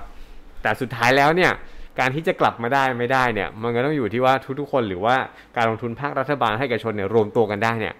จะกลับมาได้หรือเปล่า หรือจะมีหาเอนจินตัวใหม่ หรือจะหาตัวธุรกิจเซกเตอร์ใหม่ ใช่ ๆ ที่จะทำให้กลับ ที่ มา ผ่านมาจากที่ผมไปดูเท่าที่อ่านมาคือวิกฤตส่วนใหญ่เนี่ยนะ ครับ มันจะเกิดขึ้นไอ้วิกฤตเศรษฐกิจจะเกิดขึ้นต่อเมื่อคุณขาดสภาพคล่องอะหรือมีปัญหาในเชิงเครดิต อืม ก็คือคนเขาไม่กล้าให้คุณกู้เพิ่มอะไม่กล้าให้คุณเอาไปแบบเอาไปอัดฉีดเศรษฐกิจไม่กล้าไม่เคยเจอประเทศไหนที่แบบ เกิดวิกฤตเพราะว่า เพราะว่าแบบเออเศรษฐกิจมันไม่โต ไม่มี ก็กลายเป็นแค่เงินฝืดธรรมดา อะไรอย่างนั้นนะมันมันคือมันจะซึมซึมๆแหละ แต่ว่ามัน อ่า จะไม่ถึงกับเป็น crash hard landing อะไรขนาด อื นี้ ม นะครับ ครับโอเคฮะน่าจะพอเห็นภาพรวมแล้วแหละ อีกอันหนึ่งที่พี่มาร์คนำมานี้ผมว่า เอ้ยน่าสนใจ ครับ อันนี้จะเป็นต้องการจะบอกอะไรครับก็คืออัตราการเติบโตของการใช้ไฟฟ้า คือจริงๆอ่ะพอเราเราพูดถึงเรื่องการเติบโตของ GDP แล้วพูดถึงเรื่องเลเวลเซกเตอร์การเติบโตของเศรษฐกิจอะไรพวกนี้ใช่ไหมส่วนใหญ่อ่ะถ้าเกิดเป็นประเทศจีนเนี่ยเขาจะใช้จะใช้ก็คือ coal consumption อืม ก็คือการบริโภค ของโค การใช้ เอา ถ่านหิน เอาเหรอ มันมาทำมาทำไฟฟ้าทำไฟฟ้า อ๋อ นะครับแต่ โค ว่าอัน C เนี้ย O A L อ่าโคโค อ่าฮะ นะครับก็อันเนี้ยผมไปเอาตัวเลขมาผมเห็นว่าเออมันเป็นการสถิติการใช้ไฟฟ้า ครับ นะครับซึ่งของปีที่แล้วเนี่ยมันก็เริ่มเห็นสัญญาณแล้วว่าเอ่อ residential เนี่ยยังใช้ไฟฟ้าปกติอยู่ ครับ นะครับแต่ว่าตัว small medium enterprise large enterprise เนี่ยมันเริ่มติดลบ อืม นะครับเริ่มติดลบ ก็อาจจะเป็นสัญญาณที่แบบอืมมันไม่ไม่ค่อยดีเท่าไหร่ ครับ ไม่ค่อยดีเท่าไหร่นะครับเพราะว่าถ้าเกิด small enterprise medium large enterprise เขาใช้ใช้ไฟน้อยลง มันก็อาจจะเป็นอาจจะแบบเอ้ยเป็นเอ่อ economic activity ที่แบบลดลงหรือเปล่า อืม นะครับ แต่ว่าพูดถึงตัวเลขที่ที่กำลังมองเห็นนี่คือการการบริเอ่อการใช้จริง ๆ แล้วเนี่ย มันก็จะบอกได้ว่า ครับ การใช้ไฟในอุตสาหกรรมหรือภาคในการพัฒนาประเทศอื่นๆเนี่ยมันมีแนวโน้มลดลงมาตั้งแต่ก่อนโควิด ใช่ คือเศรษฐกิจเราค่อนข้างที่จะแบบเหนื่อยๆมาตั้งแต่ตอนนั้น เหมื แล้ อน ว ชะลอชะลอมาก่อนแล้ว ใช่ ถ้าผมว่าถ้าจะกังวลนะกังวลตัวนี้ดีกว่า อืมแต่เป็นแค่โควิดอาจจะมาเหมือนเปิดพรมมาแล้วเพิ่งเห็นอะไรทุกอย่างชัดขึ้น อ่า ซึ่งถ้าเกิดเห็นเปิดพรมมาปุ๊บอย่างเงี้ยรัฐบาลตอนแรกเขารู้เฮ้ยเลยมีรู อ่า รัฐบาลก็จะเข้าไปอุดรูก่อนปากเพราะคว่ารับ เราแข็งเราเราเราเรามีฐานะดีไงแล้วก็อัด อ่ามี มีเงินมีเงินอยู่หลังบ้านเอาเงินไปอัดก่อน ครับ นะครับเอาเงินไปอัดไปก่อนทีนี้ถ้าอัดยาวๆอัดนานๆเนี่ยมันจะเริ่มอัดไม่ไหว เพราะเงินจะหมด ใช่เพราะมันจะใช้ถึงมันจะมีเยอะก็ตามอ่ะแต่มันก็มันก็ไม่สามารถทำอย่างนั้นได้ตลอดเวลาอยู่ เยอะ ล้ว แต่มันไม่ได้มีไม่จำกัด ใช่ครับ อืม เพราะฉะนั้นผมเลยมองว่า เอาจริง ๆ ตอนนี้ถ้ามองในมุมมองเนี่ยคือรู้สึกว่าประเทศไทยคงไม่ได้เจ๊งเพราะว่าเศรษฐกิจ เพราะว่าตัวโควิดหรืออะไรหรอก น่าจะทรงเป็นแบบว่า worst case น่าจะทรงเป็นซึมๆมากกว่า อืม ซึมๆแล้วก็ไม่ค่อยไปไหน คือแสดงว่าตัวส่วนตัวพี่มานเองก็ไม่ได้มองว่าเศรษฐกิจที่จะกลับมาเลยอ่ะมันจะกลายเป็นขาขึ้นชัดเจนอะไรแบบนี้ คงอาจจะไม่ได้เป็นถึงกับขาขาขึ้นแบบแบบ NASDAQ อะไรอย่างเงี้ยคงไม่ใช่ อ่า อ่าแต่คงจะเป็นขาขึ้นในบางกลุ่มดีกว่า ในหุ้นบางกลุ่ม ในหุ้ ครั น บ ในตัวบางตัว แล้วก็อาจจะมีการฟื้นตัวบ้าง แต่แต่ อืม กลับไปแบบว่าโหเอาทำห้านิ้วห้าก ลับไปเท่าเดิมอาจจะไม่เห็น ผมว่ายาก อื ผม มว่ายาก ยากนะครับ แต่ คือ ว่า ถึงพี่มาถึงเน้นเสมอว่ามันเหมือนเป็นอาการซึมซึม ใช่มันเหมือนซึมๆมากกว่า ๆอืม แต่คือเอ่อสองเดือนที่ผ่านมานี่คือเหมือนคนตกใจอ่ะ ตกใจอ้าแล้วตอนนี้ แบบ ทุกคนเริ่มมีสติกลับมาเอ้ยมั ครั น บ ไม่น่าจะหนักขนาดนั้นนะรัฐบาล เอ ก็ อ เหมือนกับเข้ามาช่วยเหลือเข้ามาออกนโยบายมี S S F X อะไรพวกนี้ออกมาอย่างเงี้ย ครับ ผมว่าช่วงปี40ไม่น่ามีอะไรอย่างนี้นะ อืม ผมว่าปี อจจะ 40มันด้วยแบบด้วยการคอมมิวนิเคชันด้วยระบบการทำงานด้วยหลายอย่างมันคงแบบมันคงแบบงงๆกันอยู่อะ ไม่ อย่ง สา เงี้ย มารถรวดเร็วได้ขนาด เอ นี้ อเราเป็น ผมว่ เราเป็นประเทศแบบ emerging ไงตอนนั้น ผมว่าด้วยบุคลากรด้วยอะไรบางทีเราอาจจะแบบไม่ได้รู้ไม่ได้อะไรอย่างนี้ก็ได้ อย่างปัจจุบันนะครับแล้วก็ปัจจุบันนี้เนี่ยเนื่องจากธนาคารโลกทั้งทั่วโลกเนี่ยธนาคารการทั่วโลกแล้วก็รัฐบาลนี่คือผ่านวิกฤตมาหลายอันละ ครับ เขารู้ว่าพอวิกฤตมันเกิดขึ้นน่ะ แล้วคุณไม่ไม่ใช้ยาแรงกับมันตั้งแต่ต้นน่ะ สุดท้ายอ่ะ มันอาจจะเกิดผลที่แบบหนักกว่าก็ได้ ครับ แทนเพราะบางทีเขาอาจจะแบบค่อยๆลองทำไปทีละนิดทีละนิดค่อยๆช่วยไงแต่พอ อื อ ม มันเกิดอะไรที่แรงๆขึ้นมาแล้วมันไม่ทัน อืม มันก็เสี่ยงกับการทำให้แบบเศรษฐกิจเอ้ยทำให้ธุรกิจบางตัวเนี่ยอาจจะต้องแบบล้มหรือว่าปิดตัวไปก่อนอะไรอย่างนี้ก็ได้ อืม ถ้าเกิดเศรษฐกิจล้มเศรษฐกิจปิดตัวเนี่ยสิ่งที่เกิดขึ้นตามมาก็คือจ็อบมันก็จะหายไปจ็อบลอส ครับ คนไม่มีงานทำ อืม นะครับพอคนไม่มีงานทำปุ๊บทีนี้การจะกู้เศรษฐกิจกลับมาใหม่เนี่ยมันยากแล้วเพราะว่าทำให้คนมีงานทำเนี่ย ถ้าบริษัทยังอยู่แล้วเอาคนกลับไปทำงานเนี่ยมันยังได้ แต่ถ้าบริษัทไม่อยู่อ่ะ อืม มันเจ๊งหมดแล้วอ่ะ คนก็กลายเป็นตกงานเพิ่ม คนตกงานเพิ่มแล้วทีนี้บอกเฮ้ยคนจะทำงานคุณจะสร้างบริษัทที่แบบเป็นเอนจินในการสร้างงาน จะสร้างงานได้อย่างรวดเร็ว ไม่ เลย ง่ วะเพราะว่าการที่จะรับหนึ่งสร้างงานสร้างอุตสาหกรรมใหม่ สร้างธุรกิจ ใช่ ใหม่ ไม่ง่ายขนาดนั้น ใช่การแบบให้ให้คนมีงานทำถ้าถ้าเกิดบริษัทยังมีอย่างเงี้ยสมมติว่าอ่ะผมมีบริษัทอยู่รัฐบาลให้อินสันทีมาเฮ้ยช่วยจ้างเพิ่มหน่อย อืม เดี๋ยวผมนู่นนี่โน่นอ่ะผมก็จ้างเพิ่มมา ครับ แต่ถ้าบริษัทไม่มีแล้วล่ะ คือมันไม่มีงานนะ อืม แล้วคนงานจะทำอะไร อืมอั นะครับ เพราะฉะนั้นถ้าเกิดว่ายิ่งเราตอบโต้ตัวนี้ช้ายิ่งเราตอบโต้แบบเบาไป ไม่ไม่ไม่ไม่ไม่แบบตอบโต้อย่างเต็มที่ตั้งแต่แรกเนี่ย มันก็อาจจะทำให้เอ่อตัวเศรษฐกิจถ้าเกิดจะฟื้นมันอาจจะฟื้นกลับมายากก็ได้ วันนี้อาจจะเป็นสาเหตุที่ว่าทำไมอย่างเฟดอย่างเงี้ยเขาถึงบอกว่าเป็นอันลิมิตก็คือทำเท่าที่มันจำเป็นต้องทำ ครับ นะครับก็อาจจะเป็นลักษณะเพราะผมเองก็เคยแบบเคยถามตัวเองเหมือนกันว่าเฮ้ยจริงๆอ่ะทำไมไม่รอให้มัน crash ก่อนนะแล้วก็แบบค่อยอัดฉีดก็ได้นี่ เออ จะได้รู้ไปเลยว่าคนไหนยังอยู่รอดยืนแข็งแกร่งหรือว่าคนไหนที่ต้องอุ้ม คื ต้องช่วย คือถ้าคนธรรมดาเราอย่างเราคิดเราก็คิดได้เราก็จะคิดประมาณนี้ไงเฮ้ยไอคนที่บอกว่าคุณทำธุรกิจแบบ ไม่ไม่ซีเคียวทำธุรกิจเสี่ยง เออ ๆคุณคุณก็ล่มสลายไปสิก็ช่างคุณอะไรอย่างเงี้ย อืม แต่ในความเป็นจริงคือมันอาจจะมีไอคนประมาณอย่างนั้นนะเยอะมากก็ได้ ถ้าเกิดมันล้มหมดเนี่ยคือ เออ อาจจะทำให้คนว่างงานแบบสิบถึงยี่สิบเปอร์เซ็นต์อะไรอย่างเงี้ยมันก็พอมาคิดคิดดูแล้วบาลานซ์ดูแล้วเนี่ย การช่วยคนที่แบบ ไม่ค่อยน่าช่วยเท่าไหร่อ่ะ อืม มันอาจจะดีกว่า ปล่อยให้เขาล้มไปแล้วเศรษฐกิจมันพัง ครับ อืม อืมา ส มัน ใจ เหมือนกับมันเขาเรียกว่าอะไรดีอ่ะเป็นคนที่ไม่ดี แต่เราจำเป็นจะต้องมีเขาอยู่ อ่ะ ไม่ได้ดีมากครับ เขาไม่ได้ดีมาก แต่ถ้าไม่มีเขาอยู่อย่างเงี้ย เราจะเราเศรษฐกิจก็จะเดินต่อหน้า คือ ต่อไป ภาพ ไม่ได้ ภาพกว้างภาพใหญ่เนี่ยอาจจะแย่กว่า อ่าคือนึกนึกภาพเหมือนกับเป็นการเดินเรือก็ได้ครับ สมมติ ครับ เราอาจจะมีฝีพายที่ไม่ค่อยดี อืม แต่ถ้าฝีพายมันหายไปอย่างเงี้ย เรา อืม การที่เรือมันจะขับไปข้างหน้าได้อ่ะ อืม มันก็จะช้าลงจริงไหม อืม เพราะฉะนั้นมีฝีพายที่ไม่ดีดีกว่าไม่มีฝีพาย คืออย่างเราไม่ได้เคลื่อนไป ก็ บ้า อง ย่างน้อยมึงอย่างอย่างน้อยมันยังพายไปบ้างไงมันยังเคลื่อนไป อ่า ข้างหน้าได้ช้าหน่อยแต่มันยังเคลื่อนไปได้ อ๋อ แล้วเดี๋ยววันดีคืนดีแล้วค่อย หาคนเก่งๆเข้ามา อ่าหคนเก่งหาคนเลยปรับเข้ามาทีหลังแต่ตอนนี้คือจัดการคือต้องทำให้ให้ ทำไง มันเค ให้ ลื่อนไปข้างหน้า ให้มัน ก่อ ไปให้รอดก่อน ใช่ อืม นะครับ ครับ คุณสรุตคอมเมนต์มาเออดีนะครับบอกว่าโควิดทำให้ธรรมชาติมีโอกาสฟื้นฟูตัวเองครับ แหล่งท่องเที่ยวกำลังสวยงามที่สุดในรอบหลายสิบปีพูดง่ายๆสินค้าหลักของเราเนี่ยจะอาจจะดูมีคุณค่ามากขึ้น อืม หลังจากโควิดเศรษฐกิจไทยน่าจะดีขึ้นหรือเปล่า ใช่ เอ้ย ใช่ซึ่งเดี๋ยวอันนี้เนี่ยเดี๋ยวผมก็มีประเด็นตัวนี้อยู่เหมือนกัน ครับ นะครับเดี๋ยวเล่าให้ฟังตอนในส อ่า ไลด์ต่อไปแล้วกัน ได้ครับ แล้วมีมีคนทักมาเหมือนกันว่า เอ๊ะ ที่เราพูดมาสุกยังสดใสหมดเลยเนี่ยเราเรามองบูลหรือเปล่า ถามว่าเป็นการแบบรีคอเวอร์มากกว่ามันเป็นการบ o u ส์อะบ o u ส์ อ่า จากข้างล่างนะครับ คิดคว่ารับ โอกาสที่จะลงไปใหม่เนี่ยมีไหมมีแต่คงใช้ระยะเวลา อืม เพราะอย่างที่ผมบอกว่าตอนแรกอะถ้าเรือมันรั่ว อืม เราจะหาอะไรไปอุดเรือถูกไหม ครับ ในช่วงแรกๆมันจะยังอุดได้ อืม แต่พอไปไปเรื่อยๆปุ๊บเอ้ยเรือไอ้ไอ้เรือมันไม่เคลื่อนไปข้างหน้าเฮ้ยมันมีรูใหม่โผล่มาว่า หลายรูไปหน่อย อ่ะมันมันเหมือนเรามีอยู่สองมืออ่ะไอคนนี้อ่ะอุดมือหนึ่งอ่ะตอนแรกรอดอ่ะมีรูใหม่มาเอาอีกมือหนึ่งอุดปุ๊บ อ่า ถ้ามีรูใหม่มาอีกอ่ะ เอาเอาขาอุด อันนี้ไม่รู้ทำยังไงแล้วไง เออ นะครับ มันจะใช้ระยะเวลาประมาณ อืม สักสองถึงสามเดือนเป็นอย่างต่ำในการที่จะเห็นผลตรงนี้ อืม นะครับเพราะถ้าเกิดเราไม่สามารถจะอุดทีนี้เนี่ยมันก็อยู่ประเด็นมันอยู่ที่ว่ารูที่เราไปอุดอ่ะ อืม ไอรูนั่นน่ะมันเป็นรูที่สำคัญหรือเปล่า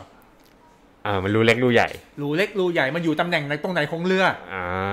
อ่า อยู่ห้องเครื่องหรือเปล่า อ่าเกิดเราแบบให้เห็นน้ำเข้าแบบแต่แต่แต่รูมันไปอยู่ตรงแบบห้องกินข้าวอะไรอย่างเงี้ย อ่า เราไปอุดมันก็เอาวเต็มที่เรากินข้าวไม่ได้ เรากินข้าวได้ถูกป่ะแต่สมมติอ่ะอย่างที่เพชรบอกรูมันอยู่ในห้องเครื่องแต่เราไม่อุดอะ อ่า เราจะไม่อุดรูที่ห้องกินข้าวแทน เออ มันก็จะมีปัญหาเกิดขึ้น ซึ่งมันก็จะเห็นตามมาหลังจากนี้ประมาณสักสองสามสองสามเดือนผมจะเริ่มเห็นละซึ่ง ภาพ สิ่ง อาจจะ ที่ผ ชัด ม ขึ้ คิด น ว่า สิ่งที่ต้องจับตามองเนี่ยคือเรื่อง ค เค รั ร บ ดิต อืม เรื่องเครดิตเลยว่าเอ่อหุ้นกู้หรือว่าการโรเวอร์หุ้นกู้ต่างๆ การกู้เงินการอะไรอย่างเงี้ยมันสภาพคล่องมันยังสามารถแบบมีได้ในเลเวลที่อาจจะไม่ปกตินะ อืม น้อยกว่าเดิมนิดหน่อยไม่เป็นไร แต่ขออย่าให้แบบซีโร่อะอย่าให้แบบไม่มีแบบปิดชัดเครดิตมาร์เก็ตชัดคือไม่ปล่อยกู้ไม่ให้อะไรแล้ว ครับ นะครับซึ่งตอนนี้ของอเมริกาคือรัฐบาลเขาใช้วิธีก็เขาเข้ามาการันตีให้เลย เขาบอกเฮ้ยคุณซื้อมาเดี๋ยวผมดูให้ อืม นะครับเข้าไปกว้านซื้อเลยเองเลยอย่างเงี้ยคือเอาสภาพคล่องตัวเองอะใส่เข้าไปเลย ครับ นะครับก็มันมันก็มันก็สามารถที่จะคามตลาดได้ระดับหนึ่ง อืม โอเค กลับมาที่ตัวสไลด์นิดหนึ่งนะครับ ครับ หลังที่เราบอกแล้วว่าการชะลอของการใช้ไฟเนี่ยมันอาจจะเป็นตัว imply หรือตัวบ่งบอกอะไรบางอย่าง ได้ว่าการเติบโตของประเทศเนี่ยมันมีการชะลอมาอยู่ก่อนแล้ว อันนี้ก็เป็นสิ่งที่อาจจะเป็นประเด็นที่น่าจับตาเหมือนกันว่าจริงๆแล้วโควิดเนี่ยมันเป็นแค่ตัวเหมือนมาเปิดท่างให้มันชัดเจนขึ้นหรือเปล่าว่าจริงๆแล้วเศ ศรษฐกิจเรากำลังมีการชะลอหรือมีปัญหาอะไรบางอย่างอยู่ไหมนะครับ โดยเฉพาะในเรื่องของการท่องเที่ยวด้วยใช่ไหมที่บอกว่าเป็นเอนจินหลักที่เราเพึ่งพามามันมานานแสนนานแล้ว ครับในมุมมองของผมเนี่ยการท่องเที่ยวเป็นอะไรที่แบบ อย่างที่เมื่อกี้มีผู้ท่านผู้ชมท่านหนึ่งบอกเนี่ยคือ ครับ เรามีหาดที่สวยงามขึ้นเรามีอะไรขึ้นผมว่าคนก็อยากจะมาเที่ยวอ่ะ อืม มันเหมือนมันเป็น มันเป็นผมว่าสำหรับผมนะมันเป็นจุดที่ง่ายที่สุดในการกระตุ้นเราอะในจำนวนทั้งหมด ครับ นะครับ สมมุติเราอยากจะกระตุ้นแบบ ให้คนมาลงทุนผลิตสินค้าอะไรเงี้ยมันก็จะมี อืม แบบเอาวต้นทุนนะ อ่า เฮ้ยคุณไปผลิตจีนดีกว่าไหมเวียดนามดีกว่าไหมเราสู้เขาได้หรือเปล่า ครับ นะครับแต่ถ้าเป็นเรื่องท่องเที่ยวเนี่ย อืม ผมว่าประเทศเวียดนามหรือประเทศพม่า หรือประเทศลาวเขาอาจจะมีแบบอะไรสวยๆเหมือนเราก็ได้นะ อืม แต่ด้วยอินฟราสตรักเจอร์เขาไม่พร้อมเขายังไม่ยังพร้อมไม่เท่าเรา อ่าเวลาคนไปท่องเที่ยวเดินทางมันอาจจะไม่ได้สะดวกสบายเท่ามา อ่า เมืองไม่ได้ ไทย สะดวกสบายไม่ได้มีตัวเลือกเยอะไม่ได้มีอาหาร ไม่ได้มีคนไทยที่ อืม เฟรนลี่อะไรอย่างนี้ ครับ อินฟราสตรักเจอร์ในประเทศไทยเราค่อนข้างพร้อมมาก อืม นะครับผมเลยคิดว่าเออมันน่าจะเป็นจุดที่ ถ้ารัฐบาลจะช่วยดูแลอย่างเงี้ยผมว่ากลุ่มเนี้ยก็คือเป็นกลุ่มที่ยังไงก็ต้องทำนะคครั รับบ เพราะว่าจากภาพเนี่ยคือด้วย GDP อันนี้เป็นภาพแบบรอบโลกเลยนะครับ ครับ อ่าเนี่ยจะเห็นว่าประเทศที่อิงกับเรื่องการท่องเที่ยวเยอะๆเนี่ยก็คือมีสัดส่วนต่อต่อเศรษฐกิจเนี่ยมากกว่า7%เนี่ยก็คือประเทศ อืม สีแดง ประเทศไทยเราก็เป็นหนึ่งในนั้นจะมีไทยฮ่องกงอ่าเม็กซิโก ไปดูตัวอย่างฮ่องกงดิประท้วงกันเป็นไงตอนนี้นักท่องเที่ยวหายแบบ 99% หายวุบเลย อืมซึ่งตอนนี้กลับมาประท้วงกันใหม่แล้วนะ อีกแล้วเหรอครั ข่า บ วเมื่อเช้า เออ พอซาไอ โควิด โรนาหายปุ๊บ หาย ออกมาประท้วงเหมือนเดิม นะครับ นี่คือจะเอากันแบบให้ เอาให้ประเทศ ไป ลบเลย นี่นะครับ ก็อันนี้ก็คือเป็นความแตกต่างระหว่างของประเทศไทยกับอเมริกาหรือว่าจีนที่ ครั เรา บ มีแบบเรามีท่องเที่ยวเยอะ คือถ้าตามกราฟเนี่ยจะได้เห็นว่าถ้ากลุ่มประเทศไหนที่เป็นสีแดงเข้มๆเนี่ยเขาเรียกว่าตัวการเติบโตของตัวเศรษฐกิจเนี่ยจะ ครับ มีระยะสำคัญกับการท่องเที่ยวและการเดินทางเนี่ยสูง ใช่ ถูกไหม ใช่ครับ อ่าดูดูกรีซกรีซก็พอๆกับเรา แต่ว่าปัญหาของกรีซในตอนนั้นคือหนี้มันเยอะ แล้วก็ค่าเงินของเขาใช้ยูโร ครับ มันก็จะมีปัญหาตัวอื่นด้วยแต่ว่าของเราก็เรามีค่าเงินของตัวเราเองไงผมว่าปัญหา คือถ้าเกิดว่าเศรษฐกิจเราไม่ดีอ่าค่าเงินเราก็จะอ่อนลงคนก็จะมาเที่ยวเยอะขึ้นเอง ครับ อ่าแต่เมื่อก่อนกรีซมันไม่ใช่อย่างนั้น เพราะว่า อืม ค่าเงินมันใช้ค่าเงินที่แบบอิงกับทั้งทั้งทวีป แต่ครัด้วย บ ตัวเขาเองที่แบบหนี้มันเยอะด้วยมันเลยทำให้เกิดปัญหา อืม อ่าแต่ของเราเนี่ยคือยังยังยังไม่ถึงเลเวลนั้น อ๋อคุณ นะครับ จอร์จโซลอนบอกว่าอ่ะไม่ได้บอกว่าหมายถึงว่าเรามองว่าบูลหรือแบร์อ๋อหมายถึงหนีทิ้งเสียงทาย เพราะปกติพี่เจฟพี่แบงค์เนี่ย อ่า เขาจะเอาอันนี้ออกเป็นเหมือนเป็นเหมือนเป็นเหมือนแบร์ อ๋อ โอ้นักนักลงทุนสังเกตนะครับว่าอันนี้เสียงทาย เอาไปครึ่งเดียวพอ เอาครึ่ง เดียว แต่ผมว่าบูนะเออส่วนตัวผมผมรู้สึกว่าเออมันก็ ในระยะเนี้ยนี่สักประมาณแบบลงทุนวันนี้แล้วคิดว่าประเทศไทยจะแบบไประเบิดตัวตายเลยในอนาคตผมว่าอาจจะอาจจะไม่ไม่ถึงขนาดนั้น อ่า นะครับแต่มันก็มีสัญญาณเหมือนกันพวกแบบเอ่อสัญญาณการขายหุ้นจำนวนการลงทุนของของต่างชาติอย่างเงี้ยผมเห็ ครั น บ ว่าประมาณสักเมื่อสองสามเดือนก่อนก็มีสัญญาณการขายที่แบบมีปริมาณการขายมากขึ้น อืม นะครับแต่ว่าด้วยตัวผมเองเนี่ยผมรู้สึกว่าพอดูการกลับมาของเมืองจีน ดูเรื่องการท่องเที่ยวดูเรื่องอะไรผมคิดว่าเออมันก็อาจจะไม่ได้หนักอย่างที่คิดก็ได้นะครับ งั้นเรามาดูดีกว่าว่าแนวโน้มหรือการท่องเที่ยวต่างชาติที่มาไทยเนี่ยในระยะที่ผ่านมามีการ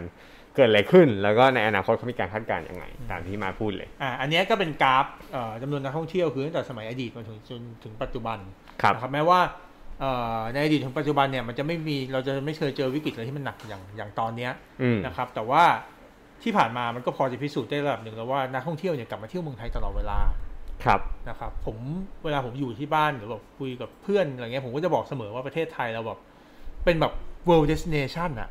อืม มันเป็น world- เรามีสมบัติที่แบบโอ้โหล้ำค่ามากคือไม่ต้องทำอะไรอยู่ดีๆมันก็หาเงินให้เราอะ อืม นะครับผมคิดว่าเออยังไงเนี่ยหลังจากเนี้ยมันก็คงจะปรับก็คงจะมีการนักท่องเที่ยวก็คงน่าจะกลับมาหลังจากที่แบบมันเปิดเครื่องบินเปิดอะไรเรียบร้อยแล้ว ครับ นะครับแต่ว่าทีนี้เราจะทำยังไงให้แบบว่าต่างชาติมั่นใจได้ว่ามาเที่ยวเมืองไทยจะไม่ติดโควิดกลับไปหรืออะไรอย่างเงี้ยหรือ หรือ ว่า หรือเราก็มั่นใจนะ กรองว่าเขามาแล้วแบบเอ เอ อ อ แต่ผมว่าตอนนี้มันก็จะดีขึ้นเพราะว่าก่อนหน้านี้เนี่ยคือต่างชาติเนี่ยเขาไม่ค่อยเขาไม่ค่อยแบบ aware เรื่องนี้ เขาไม่ไม่ยอมรับว่าโควิดมันร้ายแรง ใช่ใช่แต่ว่าตอนนี้เหมือนทุกคนเขารู้กันหมดแล้ว อืม ก็จะแบบทุกคนก็จะเตรียมตัว ครับ นะครับแต่ว่าเดี๋ยวอันนี้ตัวเลข FYI นิดนึงคือ25ปี 2563 อันเนี้ยผมเอาของเอเชียพัฒมา ครับ เมื่อประมาณต้นเดือนมีนา ตอนนี้ผมว่า 34 ล้านคนเนี่ยอาจจะเป็นไปอาจอาจจะไม่ใช่แล้ว อืม นะครับเพราะฉะนั้น FYI ไว้ อันนี้มันเป็นกราฟเก่านิดนึงแต่ผมเอามาให้ดูอยากให้ดูคือ อยากให้ดูในอดีตที่แบบนักท่องเที่ยวมันลดลงนะครับมันมีแบบลด 3%ลด 7%อะไรประมาณเนี้ยแต่ผมว่าปีเนี้ยน่าน่าจะลดเยอะหน่อย ครับ แต่ลดเยอะหน่อยเนี่ยดูนะครับหลังหลังหลังจากนั้นเนี่ยยังไงมันก็ยังตก แต่ว่ามันต้องใช้เวลาเท่านั้นเอง อืมครับก็ต้องมีความระมัดระวังไม่ค่อยออกเดินทางไม่ค่อยได้ว่างั้นเถอะ อืม ไปช็อปห้างช้อปปิ้งก็ต้องไปอาทิตย์ละครั้งสองครั้งไปทีก็ต้องโห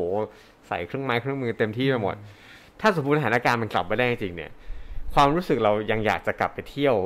ไหมเอออึดอึดอึดอัดเอออั้นกันไหมความรู้สึก ว่าในช่วงแรกอ่ะมันจะมีคือมนุษย์เราเนี่ยจะมีหลาย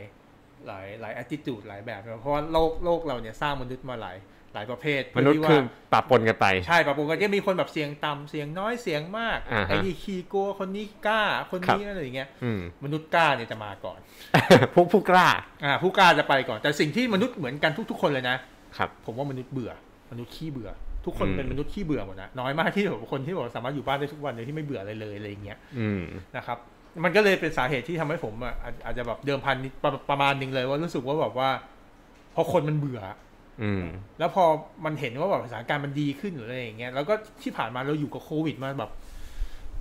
น่าจะเกือบเกือบสามเดือนแล้วล่ะ อืม จนตอนนี้ผมว่าเชื่อไหมล่ะว่าข่าวเกี่ยวกับโควิด มันไม่ค่อยได้รับผลกระทบอะไรเท่าไหร่แล้วตอนแรกวัคซีนหรืออะไรมาอย่างเงี้ยมันจะเริ่มแบบ อ๋อ มี คนยัง จะ ตื่นเต้น ตอนนี้คนเริ่มแบบเฉยๆกับมัน อืม นะครับมนุษย์เราขี้เบื่อมนุษย์เราเป็นมนุษย์แบบชิน อ๋อมัน แล้วก็ลืมง่าย เคยชิน ลืมง่ายสักพักก็ลืมอะไรอย่างเงี้ย อืม นะไม่สนใจละนะครับ เดี๋ยวต่อไปเนี่ยผมว่าคนที่จะออกมาก่อนคือมนุษย์ที่แบบอาจจะแบบมีเอ่อมีความสามารถในการเทคลิสหน่อยอะไรอย่างนี้ อาจจะอายุอยู่ในเรนจ์ที่คิดว่า อ่า เราติดก็อาจจะไม่เป็นไรนะ อ่า อะไร พ เงี้ อย พอคนพวกนี้เริ่มออกมาเนี่ยสักพักหนึงเนี่ยผมว่าเดี๋ยวคนกลุ่มอื่นๆพอเห็นเฮ้ยพวกนี้ออกมาไม่เป็นไรเดี๋ยวก็ออกตาม นี่มันจิตวิทยามวลชนเลยนะ ครับคือคือมัน follow the crowd อ่ะผมว่านะพอมัน อ่า เริ่มมี crowd ที่แบบเป็น leader โผล่มาเนี่ย ครับ แล้วไอ้ leader มันไม่เป็นไรเนี่ย อ่า นะครับซึ่งตอนเนี้ยเราเริ่มเห็น leader ไม่ แล้วคือ ไม่เหมือนลีดเดอร์ในอเมริกา ที่ อ่า บอกว่าออกมาประท้วงเลยแล้วบอกให้เปิดเมืองเปิดเมืองลีดเดอร์คนนั้นติดไปแล้ว นะครับก็ก็ก็ประมาณนี้ อืม แต่ถ้าเป็นส่วนตัวผมเองผมยังผมเป็นคนขี้กลัวมั้ง อืม ผมก็ยังไม่กล้านะ อืม คือรู้สึกว่าเราปลอดภัยไว้ก่อนดีกว่า ใช่ครับ ให้รอให้มันแบบ ต่อให้รัฐบาลประกาศนะสมมติตัวผมตัวคนนะรัฐบาลประกาศแล้วนะ ก็รออีกสักอาทิตย์สองอาทิตย์ ครับ แล้วผมค่อยมั่นใจว่า โอ้ยค่อยค่อยอาจจะออกมา แต่ก็ยังใส่อะไรเหมือนเดิมนะ อืม แต่ค่อยรู้สึกว่าค่อยจะอาจจะค่อยสบายใจขึ้นอะไรอย่างเงี้ยครับ แต่อย่างตอนเนี้ยอย่างผมเองเนี่ยก็เดี๋ยวดูรูปสุดท้ายแล้วกันที่ผมเอามาให้ ครับผม เนี่ยรูปเนี้ยเป็นรูปที่เมืองจีน อืม เป็นเทศกาลเอ่อฉิงมิ่งเชงเม้ง คือเชียงใหม่บ้านเรา าเทศกาล อันนี้คือหลังจากที่โควิดแล้ว หลังโควิด โห ก็เห็นนี่เขาใส่หน้ากากกันเห็นปะเขาใส่หน้ากากไปเที่ยวกัน อืม ทุกคนใส่หน้ากาก ครับ คือตอนเนี้ยผมว่าคนตอนเนี้ยคือปรับตัว มนุษย์เป็นมันเป็นอีกเป็นสปีชีส์แห่งการปรับตัว คือเราปรับตัวเก่งเราแบบปรับนู่นปรับนี่ปรับนั่นเนี่ยทุกคน แทนที่ว่าจะเลือกนั่งอยู่บ้านเนี่ยกับอ่ะใส่หน้ากากแล้วกูไปเที่ยวก็ได้คือมันแบบเขาอาจจะทนไม่ไหวแล้วอะไรอย่างเงี้ยจนสุดท้ายเนี่ยไอ้ภูเขาเทือกเขาหงซานเนี่ยก็คือต้องปิดเลยเพราะว่าคนมันไปกันแบบเยอะมาก ไปเยอะเกิน แล้วก็ตอนนี้ผมดูตัวเลขของทางเมืองจีนเนี่ยก็คือมีการแบบบุ๊กโรงแรมจองทริป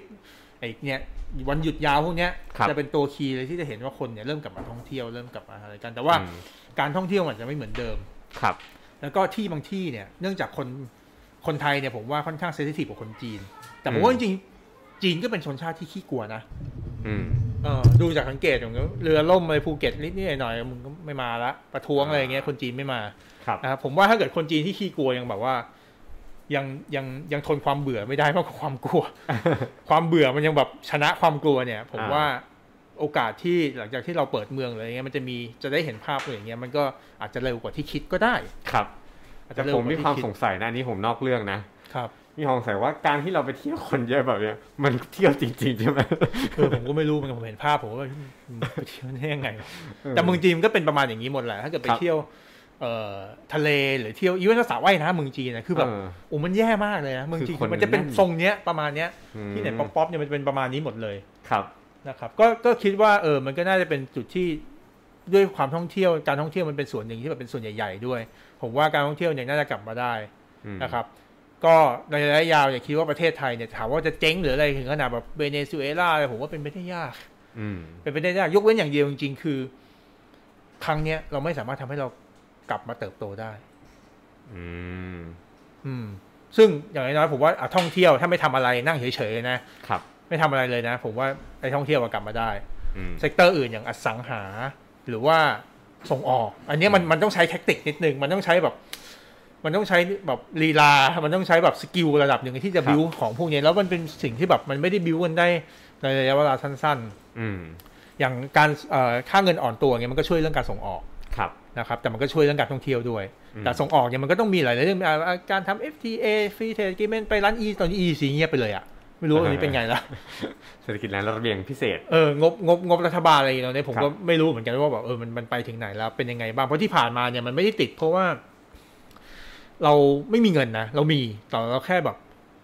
เราไม่ค่อยใช้แล้วาเราใช้เนี่ยเราก็ใช้แบบแบบหน่อมแนมอะใช้ อ่า จิ๊กจิ๊กจิ๊กหยจิ๊กจิ๊ อด ก หยอด ะ ไป ไรเออแล้วแล้วเราแบบไอสิ่งที่เราทำมัน ผมไม่แน่ใจเหมือนกันว่ามันมีประสิทธิภาพมากน้อยแค่ไหนมันตรงจุดมากน้อยแค่ไหนไอเงินที่เราไปมันไปอุดปัญหาในที่ที่ถูกจุดหรือเปล่า เหมือนให้กินยาหลายแขนง แต่ว่าไม่รู้ว่ากินยาถูกตัวหรือเปล่ากับโรคที่เป็นอยู่นะขณะนั้น ใช่ใช่ใช่ ก็น่าจะเป็นทรงนั้นมากกว่าแต่ถามว่าระยะเวลาสั้นๆ ผมว่าการจะเจ๊งแบบแบบมีไฮเปอร์อินฟลชันมีอะไรอย่างเงี้ยก็น่าจะยากมาก ครับ น่าจะยากมาก ถ้าไม่เกิดเหตุการณ์อะไรเพิ่มเติม ซ้ำสองหรืออะไร เช่น เราอาจจะมีอ่าคนตกงานกันเยอะๆมากๆ ทุกคนออกมาประท้วงรัฐบาลอ่าเกิดการอะไรใหม่อย่างนี้อาจจะเป็นไปได้หรือเปล่า คือมีแฟกเตอร์อื่นร่วมบวกเข้ามาด้วย ใช่ถ้าไม่มีแฟกเตอร์แบบอะไรอย่างเงี้ย ผมว่าโควิดมันเป็นมันเป็นปัญหาจริง มันมันทำมันกระทบเศรษฐกิจจริง แต่มันพอที่จะเห็น เห็นเห็นช่วงระยะมันมีไทม์ไลน์ที่แบบชัดเจนกว่าอย่างอื่นนะ เห็นทางแก้และวิธีการแก้ ใช่ ในระยะเวลาที่พอมองเห็นแล้วเอื้อม ใช่ ถึง ครับ ได้ อย่างเรื่องต้มยำกุ้งอย่างอะไรอย่างเงี้ยเราไม่รู้นะโอ้โหเศรษฐกิจมันจะเป็นยังไงต่ออะตอนนั้ อื น ม นะเลแมนบัตเทอร์ล้มเราก็ไม่รู้อย่างเงี้ย ครับ กรีซหรือแบบอ่ะเวเนซุเอลาเรื่องราคาน้ำมันใครไปคุมราคาน้ำมันได้ อืม นะครับแต่ผมว่าโควิดมันเป็นอะไรที่แบบมันมันมันมาเร็ว แต่ว่ามันมีความชัดเจนว่าสมมติสมมติมีวัคซีนอย่างเงี้ยคือแบบท่อ ครั ง บ เที่ยวช่วยได้เลยนะ อืม จบเลยมีวัคซีนแล้วจบเลย แต่ว่า ผลกล้าแน่นอน ส่งออกนี่ไม่รู้เป็นไง เพราะว่าหลังจากนี้ไปเนี่ยถ้าเกิดคนตกงานเนี่ยแล้วถ้าตกงานนานๆเนี่ย อืม ผมว่าสตรัคเจอร์ของของโครงสร้างสังคมมันจะเปลี่ยนไป ครับ เพราะฉะนั้นตอนนี้ต้องทำยังไงก็ได้ให้ไอ้คนที่มันตกงานเนี่ยกลับมาทำงานให้เร็วที่สุดพอคนกลับมาทำงานคนมีเงินกำลังซื้อมันก็จะกลับมา แต่ที่สำคัญกลับมาทำงานก็ต้องมีงานให้เขารองรับกลับมาทำด้วยจริง ใช่ ๆไม่ใช่ว่า เพระฉะนั้น ปิดปิดปิดปิดหมดอะไรอ อ่า ย่าง เพราะฉะนั้นมันก็เลยกลายเป็นสาเหตุที่ว่าทำไมรัฐบาลถึงแบบอ่าอย่างที่เราบอกกันเฮ้ยทำไมคุณต้องอุ้มนายทุนอุ้มนายทุนอะไรอย่าง อื งี้ ม ก็เพราะว่านายทุนเขาสร้างงานอะไรอย่างงี้ไง อืม แล้วถ้ามันถ้ามันไม่มีงานแล้วคนแล้วคนจะไปทำอะไรอ่ะเพราะมัคนรับ ก็ไม่ใช่ทุกคนที่สามารถที่จะแบบออกมาทำธุรกิจหรือออกมาเฮ้ยเปิดกิจการอะไรอย่างเงี้ยมันไม่ใช่ทุกคนที่เป็นแบบนั้นหมด อืม มันก็เลยมีความจำเป็นต้องต้องต้องทำนะครับ ครับ สรุปก็คือผมคิดว่าเมืองไทยอะโอกาสจะเจ๊งแบบเวเนแล้วคงผมว่าอืมน่าจะเป็นไปได้ยาก อืม น่าจะเป็นไปได้ยาก แต่ว่ามันจะน่าจะช่วงใกล้ๆเนี้น่าจะเป็นซึมๆมากกว่านะครับแต่ว่ามันก็มีอีกจุดหนึ่งที่อันนี้ผมอาจจะเดิมพันนิดหน่อยตรงที่ว่า ครับ ตอนนี้เศรษฐกิจมันไม่ค่อยดีอยู่แล้ว อืม ตั้งแต่ก่อนโควิด พอมีโควิดมามันยิ่งมันยิ่งกระตุ้นทำให้มันไม่ดีหนักเข้าไปใหญ่ อืม กลายเป็นว่าผมว่าภาคประชาชนนะอย่างพวกเราเองอะจะเป็นคนกดดันรัฐบาลละว่าถ้าคุณไม่ทำอะไรบางอย่างอะ อืม คุณก็จะเสียคะแนนเสียงไป คุณก็จะเสียอะไรไป กลับกลายเป็นว่าเอาประเด็นเรื่องของตัวเศรษฐกิจมาเป็นตัวบีบ อะไรอย่าง กัน เงี้ย นะว่า ผม ต้อง ว่า ตัดสินใจได้แล้วนะ อ่าคุณคุณเฮ้ยคุณคุณจะเร่งได้แล้วคุณจะคือผมว่าแรงกดดันมันจะมากขึ้นเรื่อยๆจากที่เมื่อก่อนแบบเฮ้ยเศรษฐกิจสมมติเศรษฐกิจเราดีๆอยู่เงี้ยไม่ได้แบบ อืม อะไรเป็นอย่างนี้มากเนี่ย ครับ แบบเขาจะออกนโยบายอะไรมาเราก็ไม่ได้หมายป่ะเพราะ อืม ของเราก็ยังขายได้งานเราก็ยังมีทำตอนนี้มัน อืม มีคนที่ตกงานมันมีคนไม่มี มี งาน คนที่เดือด ทำ ร้อนจริงๆ แล้วมันมีคนที่เดือดร้อน อืม แล้วพวกนี้เขาไม่มีงานทำเนี่ยถ้าคุณไม่ไปทำอะไรเลย ไม่ไปช่วยเหลือเขาไม่ทำอะไรสุดท้ายเนี่ยเขาว่างๆเขาก็จะออกมาอยู่บนถนน หลังจากโควิด ซึ่งแทนที่จะไปทำงาน แทนแทนที่มึง ไอยู่ จะไปทำงานใช่ไหมพอเขาไม่เขาไม่เหลืออะไรแล้วอะชีวิตเขาไม่เหลืออะไรแล้วอะ อืม เขาก็งั้นกูไปอยู่บนถนนดีกว่า ไปช่วยกันเสียงอย่างนี้ยังยังยังดีสักกว่า อืมก็ต้องระวังเหมือนกัน ครับ นะครับนี่คุณบูบูบูเบลเวย์นะบอกว่า ถ้าคนที่มีที่ดิน 15 ตารางวา มีสวนสวยๆ ก็จะไม่เบื่อนะคะ ถ้าอยู่บ้านเป็นปีๆยังได้ อ่าก็ใช่นะ แต่ทุกคนอาจจะไม่ได้มี ไม่ได้มีส่ว ไม่ น ได้มีส่วนขนาดนั้น แล้วบอกว่าจริงๆแล้วอยากให้อ่านะฮะประเทศไทยยุติพรกฉุกเฉินหรือเปล่า หรือว่าตอนนี้คิดว่าสมควรแล้วเหรอคะว่าภูเก็ตหรือตามประเทศเอ่อจังหวัดท่องเที่ยวต่างๆเนี่ยควรจะมีการเปิดโรงแรมและรีสอร์ทได้เป็นปกติตอนนี้เลยหรือเปล่า ผมว่ามันอยู่ที่ว่ามันไม่ได้อยู่ที่ว่าเปิดหรือไม่เปิดยังไง ผมว่ามันเราเปิดอย่างไรมากกว่า เราเปิด อ่า แล้วเรามีนโยบายในการแบบอ่ะจะคัดแยกคนจะอะไรไหมอย่างเงี้ย อืม อย่างตอนนี้ผมเห็นรุ่นน้องผมในทีมอะ ครับ เพิ่งกลับมาจากเชียงใหม่ อืม เขาก็กลับมาด้วยนกแอร์อย่างเงี้ยคก็เห็ รั น บ เขาบอกก็นั่งกันปกติ ไม่ได้มีโซเชียลดิสแทนไม่ได้มีอะไรเลยแล้วก็บินกันก็เบียดเบียดๆกันอย่างเงี้ยเต็มคนขึ้นเต็มลำอืม แต่แสดงว่าเขามีการคัดกรองที่มาตรฐานดีขึ้นด้วย ผมก็ไม่รู้ ผมก็ไม่รู้เหมือนกัน อืมผมก็กลัวจริง นั่นแหละอันนั้นผมว่าปัญหามันเป็นมันมันมันน่าน่าจะเป็นจุดนี้มากกว่าว่าจะทำยังไงให้คนแบบ แบบไม่ไม่ไม่มาอยู่รวมกันเยอะ ๆหรือต่อ ๆ ให้ หรือมา เปิดอยู่รวมกันเยอะๆก็ ชั้นหนึ่ง ต้มีกรป้ อาจจะ กัน เปิดได้แค่อะไรเงี้ยสองสามห้องสมมติ ใช่อะไรอย่างเงี้ย สมมุติหรือว่าแบบมีวิธีอะไรที่แบบทำให้แบบเขามั่นใจได้อย่างเงี้ยว่าแบบเฮ้ย แต่ละห้องคุณแบบมีการ disinfect ก่อนมีอะไรก่อนอะไรอย่างอืนี้มมันเป็นมาตรการป้องกัน หรือมากกว่าหรือที่ที่ในอนาคตจะมี ใช่ มาตรการนี้ออกมาอย่างไรนะครับ ใช่ครับ อืมโอเคนะฮะ ถ้าใครคำถามนะครับ สามารถส่งเข้ามาได้เลยนะฮะทั้งทาง YouTube และทาง Facebook นะครับ ซึ่งก่อนที่จะไปสู่คำถามนะ ผมมีขายของให้หน่อยนะครับสำหรับตอนนี้ใครที่อยู่บ้านนะ แล้วฟังไลฟ์สัมมนาพิโนมิน่าบ่อยๆเนี่ยนะครับรู้สึกว่าคันไม้คันมือ อยากจะเริ่มต้นลงทุนนะฮะก็สามารถเปิดพอร์ตออนไลน์กองทุนรวมนะฮะได้ที่บ้านท่านเลยนะครับ เพียงแค่ดาวน์โหลด แอปพลิเคชันนะครับ ตัว p h e n o m e n a นะครับ ได้ทั้ง App Store และ Play Store นะครับ หรือว่าสงสัยยังไงสแกน QR Code ได้ตรงหน้าจอนี้ได้เลยนะครับดาวน์โหลดฟรีนะครับ พร้อมก็เปิดบัญชีได้เลยนะฮะ เพียงแค่คุณอยู่บ้านเท่านั้นนะครับ พร้อมซื้อขายตัวกองทุนรวมเลยนะครับ อีกอันหนึงนะฮะ จะเป็นการสำหรับใครที่แล้วกันนะ ต้องการอยากได้รับคำแนะนำอ่าสำหรับนักลงทุนที่ อาจจะต้องการที่ปรึกษาอย่างใกล้ชิด อืม นะครับก็เป็นอีกการบริการหนึ่งนะครับรวมกันทางฟิโนมิน่าได้นะครับกับทางฟิโนมิโนฟิโนมิน่านะครับ financial advisor นะครับ สามารถดูรายละเอียดเพิ่มเติมนะครับ ได้ที่ phenomena.me/fa นะครับสำหรับนักลงทุนหรือว่าผู้ที่มีลายเส้นละกันนะไม่ว่าจะเป็น ครับ IC ลายเส้นหรือว่า FPT หรือ AFP C CFP นะครับ ก็สามารถมาร่วมงานกับเราได้นะครับ เป็นผู้แนะนำลงทุนอิสระกับทางฟิโนมิน่านะครับโดยเข้าไปดูรายละเอียดได้เลยนะครับกับทางฟิโนมิน่า slash fa นั่นเองนะครับ โอเคงั้นเรามาดูคำถามกันดีกว่าครับ จากทางบ้านนะครับ เดี๋ยวผมสลับกันแล้วกันนะพี่มาร์ท ครับ พี่มาร์ทดูใน You- เอ่อดูใน Facebook นะครับ ผมดูใน YouTube ให้นะครับ โอเคอ๋อมีคุณคุกนะครับบอกว่าบุคลากรของเรานะครับ มีความพร้อมอยู่นะครับ น่าจะสามารถผ่านพ้นไปได้ ผมมีทุกคนอยากได้ตุ๊กตาหมีทิ้ง เดี๋ยวรอสถานการณ์ปกตินะครับ เราอาจจะมีการจัดสัมมนาที่เรามา อ่า เห็น แจก ตัว ถ้ามา กันได้นะ สัมมนาก็จะแจกตุ๊กตา เออนะครับตอนนี้อาจจะแจกยากนิดหนึ่ง อาจจะโดนเขาเรียกว่าอะไรนะกฎหมายในการเหมือนเป็นของรางวั ล อ่า โอ้ยทาง คุณ Facebook พอ ยังไม่มีพคำอ ตอบ แสงนะครับ ถามว่า x ลบ m บวกมานาน แต่ cig ไม่ไหวมานานแล้ว อ๋อ อันนี้พูดถึงตัว gdp ครับ นะครับ ว่าตัวไส้ในของ gdp เนี่ยก็จะประกอบไปด้วยเนี่ยแหละ ครับ สี่อ่าห้าส่วนวันนี้ครับ ตัว C คือ con- อ่า consumption ภายในประเทศ ตัว I คือ investment ของทางตัวภาคเอกชน ตัว G ก็คือตัว government การลงทุนของภาครัฐบาล ครับ X ลบ N ก็คือ export ลบอิมพอร์ต แล้วก็ import เข้ามา เขาบอกว่าอันนี้ก็เป็นบวกมานานแล้ว เพราะว่าอาจเราอาจจะส่งออกได้น้อยแต่ว่าเรานำเข้าก็น้อยลงเหมือนกัน ตอนนี้เนี่ยนำเข้าน้อยลงเยอะแล้ว แต่นำเข้าน้อยลงในที่นี้มันก็อาจจะไม่ได้แปลว่าเฉพาะว่า คนเราไม่ซื้อของเป็นเองหรือไม่อะไรอย่างนี้แต่ว่ามันแปลว่าเครื่องจงเครื่องจักรในการมาพัฒนาต่อยอดโรงงานก็ก็น้อยลงไป investment ด้ ก็ วย ลดลงครับ อืมก็เป็นในลักษณะนั้นนะครับ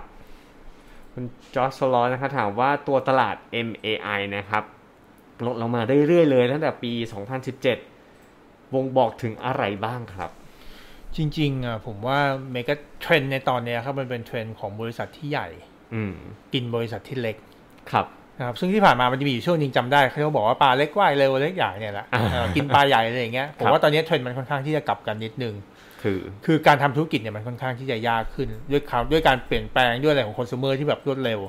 ครับ นะครับมันก็เลยอาจจะทำให้ตัวหุ้นที่เป็นหุ้นเล็กเนี่ยคืออ ม ถูกถูกลดลดมูลค่าลง ลด value อ่า อ่า แต่ แล้วก็ ปกติที่ถ้า PE 40 30 เท่า อ่าอาจจะให้แค่ 10 20 หรืออะไรอย่างนี้สมมุติ อ่า นะครับยิ่งการมาเกิดเหตุการณ์แบบนี้เนี่ยเราเรารัฐบาลเนี่ยไป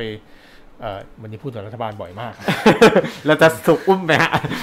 เราพูดถึงแง่ดีนะ เอางี้ รื่ ผมว่า การ มันไม่ จั ใช่ ดกร มันมันไม่ได้เกิดแค่ในประเทศไทยมันเกิดขึ้นทั่วโลกแหละก็คือเขาก็อุ้ ครั ม บ รายใหญ่แหละว่า อืม ว่าง่ายๆนะครับ แล้วก็ ครับ หลังๆเนี่ยอีควีอีควอลิตี้แกปมันเริ่มมันเริ่มถ่างออกเรื่อยๆก็คือคนรวยรวยขึ้นคนจนก็จนลงนะครับมันจะทำให้ไอตัวบริษัทที่เป็นบริษัทเล็กๆเนี่ยมันจะอยู่ได้ยากขึ้น ม ต้องยอมรับว่าอยู่ได้ยากขึ้นโดยเฉพาะคนที่ทำธุรกิจที่ไม่ได้เกี่ยวข้องกับธุรกิจเทรนด์ใหม่ อืม เทคโนโลยีธุรกิจอะไรที่แบบมันเป็นมุมมองใหม่ ๆ อย่างเงี้ย ครับ นะครับ เพราะฉะนั้นคำถามผมคือที่ลงมาขนาดนี้เนี่ย ถ้ามันมีเกิดการเปลี่ยนแปลงอะไรนิดนึงเนี่ยผมเชื่อว่ามันกลับไปได้นะครับ พวกไอ้ตัวตัวหุ้นเล็กตอนเนี้ยนะครับ ผม อืม เชื่อว่าโคโรนาครั้งนี้มันอาจจะเป็นตัวตัวหนึ่งก็ได้ที่ทำให้ไอ้ตัวราคาของหุ้นหรืออะไรมันลงมาถึงจุดที่แบบ เป็นจุดที่เรียกว่าเป็นเหมือนเป็นบอททอมของมันแล้วอะ ครับ นะครับแล้วหลังจากนี้ถ้าเกิดมันมันไม่ได้มีอะไรแบบล้มล่มสลายไปอย่างอย่างมีนัยยะสำคัญเงี้ยก็มีโอกาสที่จะกลับขึ้นมาก็ได้ เพราะอย่างที่บอกคือ มันถูกขายมาหลายปีมากจริงๆอ่ะผมว่าสี่ถึงห้าปีเนี่ยคือถูกเทมาตลอดเลยหุ้นเล็กนะครับ ครับ อ่า มีคุณสุชาดานะครับ สรุปหุ้นไทยจะขึ้นหรือจะลงครับ ให้สัญญาณซื้ออีกรอบไหม ตอนนี้นั่งทับเงินมานานแล้ว หุ้นก็ขึ้นไปเรื่อยๆ คือ บอก ผม นี้ดีกว่าว่าให้พี่มาร์ทมองดีกว่าว่า ถ้าสัญญาณจะซื้อหรือจะมันหุ้นเป็นขาขึ้นหรืออะไรเงี้ย มันต้องมองอะไรนะดีกว่า คือผมไม่แนะนำให้แบบว่าจะถือเงินสดร้อยเปอร์เซ็นหรือว่าใส่คุณร้อยเปอร์เซ็นต์นะครับ ผมอาจจะ ณตอ แนะ นนี้ นำให้แบบอ่าใส่เข้าไปสักอ่ะสามสิบเปอร์เซ็นสี่สิบเปอร์เซ็นต์ ครับ ไหมอย่างนี้อ่ะห้าสิบเปอร์เซ็นก็ได้ในในลักษณะที่ว่าเราเห็นว่าเฮ้ยอ๋อตอนนี้สถานการณ์สถานการณ์มันเริ่มคลี่คลายในทางที่ดีขึ้น อืม แต่สิ่งที่ไม่อยากให้รอคือ อย่ารอให้สถานการณ์มันคลี่คลายจนหมดแล้ว เพราะ เพ ว่า ราะ ตอน ผ นั้นมทุ ว่าก คนเห็ถึงจุด น นั้นเนี่ยทุกคนจะรู้หมดทุกคนจะเห็นทุกอย่างหมดแล้ว อืม นะครับผมว่ามันก็จะเป็นมันจะไม่ใช่ขาขึ้นแล้ว แต่มันจะเป็นขาลงแทน อ่า เพราะคนที่เขาซื้อตั้งแต่ล่างๆก่อนเนี่ยเขาอาจจะ ใช่ ขาย ใช่ ดีกว่า ใช่เพราะว่าตอนเนี้ยคือหุ้นมันตกมาจากจุดสูงสุดประมาณพันแถวพันแปดประมาณ 31เปอร์เซ็นต์ ครับ แล้วก็ขึ้นมาจากจุดต่ำสุดประมาณ 31เปอร์เซ็นต์เหมือนกันอยู่ตรงกลาง อืมอยู่ตรงกลางพอดีทำให้สมมติถ้า นะครับ ซื้อมาแล้วยังไม่ยังยังไม่เคยไม่ทำทำอะไรเนี่ย มันอาจจะลดประมาณ 15-16%เปอร์เซ็นต์ อ่าแต่ถ้าเกิดถามว่าถือแล้วแบบดูเป็นระยะยาวๆ ไปสักห้าปี 10 ปีเนี่ยผมคิดว่าจุดเนี้ยเป็นจุดที่น่าสนใจในการที่จะเข้าซื้อเพราะเพราะตอนนี้เราเริ่มเห็นแล้วว่าไอการที่มันจะล่มสลายเศรษฐกิจพังไปเลยเนี่ย น่าจะยาก อืม น่าจะยากนะครับ ครับ คิดว่าเป็นจุดจุดที่ดีในการเข้าซื้อนะ แต่ว่าถามว่าจะควรจะต้องแบบเข้าซื้อแบบร้อยเปอร์เซ็นต์หรืออะไรเงี้ยผมก็อาจจะ แนะนำว่าค่อยๆค่อยๆทยอยใส่ทีละส่วนดีกว่า อืม นะครับแล้วก็อาจจะต้อง selective นิดนึงว่าจะจะซื้ออะไร เพราะว่า อ่า ตอนนี้เราคือตลาดหุ้นเนี่ยมันถูกกระทบไม่ได้ถูกกระทบเท่ากันทุกตัว ครับ นะครับ มันมีกลุ่มที่น่าจะเป็นพระเอกในกันที่อาจ อ่า จะกลับมาก่อน กลุ่มกระทบน้อยมากเออกระทบน้อยมากก็หุ้นลงน้อย อืม อ่าก็จะไม่ค่อยได้ของถูก ม ไอ้กลุ่มที่กระทบเยอะก็หุ้นลงเยอะก็ได้ของถูกกว่า เราก็ต้องบาลานซ์เวทให้ได้ แต่ ว่า ขอ เอ้ ง ย ถูกกว่าก็อาจจะเสี่ยงนะ ออเราจะเอาของถูกกว่าไหมหรือจะได้เอาของที่แบบไอ้ยมันไม่กระทบน้อยแล้วมันลงมาน้อยกว่า อืม อันนี้เป็นเป็นผมว่าเป็นสไตล์ของแต่ละคน แล้วก็เป็นเรื่องที่ว่าคุณมีความรู้กับอันไหนไอ้หุ้นตัวไหนมากกว่ากันกองทุนไหนมากกว่ากัน อืมครับผม คุณโอกาสนะครับ ถ้านโยบายแก้ผิดส่วนเนี่ย หรือไม่ได้ผลส่วนนั้นจะกลับมามีผลกระทบที่อาจจะเกิด worst case ได้อย่างไรบ้างครับ ที่เราควรระวัง ก็ถ้านโยบายมันทำไปผิดจุดมันไม่ได้ผลใช่ไหมครับ แล้วเรารันบัตเจ็ตเดฟ i ซิตเนี่ยขาดดุลไปเรื่อยกู้มาเอามาใช้ใช้ใช้ใช้เนี่ยถึงเวลาจุดจุดหนึ่งเนี่ยมันก็จะไปกระทบที่เครดิตเรตติ้งของประเทศเองไปกระทบว่าให้เรามีหนี้มากขึ้น อืม โดยปกติเนี่ยถ้าเราใช้หนี้มากขึ้นเนี่ย GDP จะต้องโต อ่าเอาคือคือเหมือนเขาเรียกว่าอะไรนะ เหมือนกู้เงินมาลงทุนเยอะ อ่าคุณลงทุน GDP คุณต้องโตดิ อ่า แต่ถ้า GDP คุณไม่โต แต่หนี่สูงขึ้น อืม สัดส่วนหนี้ต่อ GDP ก็จะสูงขึ้น ครับ สัดส่วนหนี้ต่อ GDP สูงขึ้น ก็จะทำให้คนที่จะปล่อยกู้ให้เราก็จะเริ่มเอะแล้วเอ๊ะ อืมเอาเงินไปทำอะไรวะ เฮ้ยมันเอาเงินไปทำอะไรมันทำไมมันไม่ได้เรื่องเลยวะมันแบบอย่างนี้แล้ว ไป แล้วมันจะกู้แล้วมันจะแบบเอาเงินมาใช้เราได้ไหมเนี่ย อืม อ่าถ้าเกิดเป็นต่างประเทศเป็นอเมริกามันก็ก็พิมพ์เงินนะครับ แต่เนื่องจากอเมริกากับประเทศไทยเนี่ยอินฟราสตรักเจอร์อะไรทุกอย่างความน่าเชื่อถือมันต่างกันคนละโลกเลย ครับ นะครับ เพราะฉะนั้นถามว่าประเทศไทยจะพิมพ์เงินแบบอเมริกาแบบรัวๆงั้นก็อาจจะเป็นไปได้ยากหน่อย อืม เราอาจจะต้องพึ่งพิงอยู่กับไอ้เนี่ยแบบเดิมๆเนี่ยแหละก็คือเอาหนี้น้อยมีหนี้ต้องน้อยนะถ้าหนี้เริ่มเยอะขึ้นอ่ะเครดิตเลตติ้งก็จะต่ำลง ครับ แล้วก็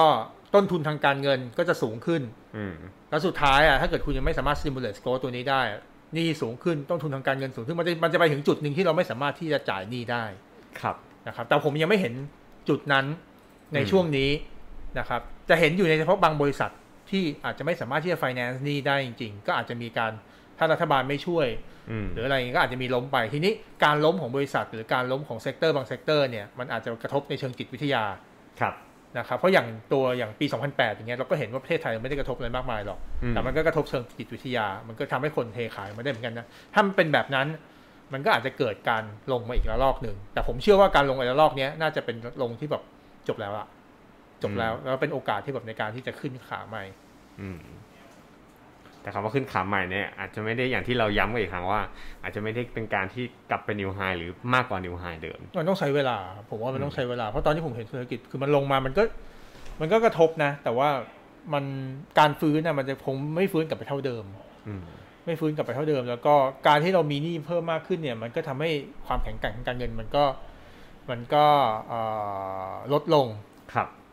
นะครับมันก็มันก็อยู่ที่ว่าที่เราเราจะเทรดออฟตัวนี้ยังไง ว่าการมีหนี้เพิ่มมากขึ้นกับการโกลดคีย์ตอนนี้ผมเริ่มรู้สึกว่ายังไงรัฐบาลก็คงจะต้องมีหนี้เพิ่มมากขึ้นรันเดฟเฟซิตถูกไหมครับ อืม ทีนี้ก็ต้องดูแล้วแล้วโกลดแต่มาไหม ถ้าโกดไม่มาเนี่ยแล้วเป็นอย่างนี้ไปอีกปีสองปีมันก็ยังนิ่งๆอยู่อย่างนี้ แล้วหนี่เพิ่มมากขึ้นเรื่อยๆเนี่ยมันก็เป็นอะไรที่น่ากังวล อืม ครับ อันตรายแสดงว่าอาจจะยังไม่เจอทาง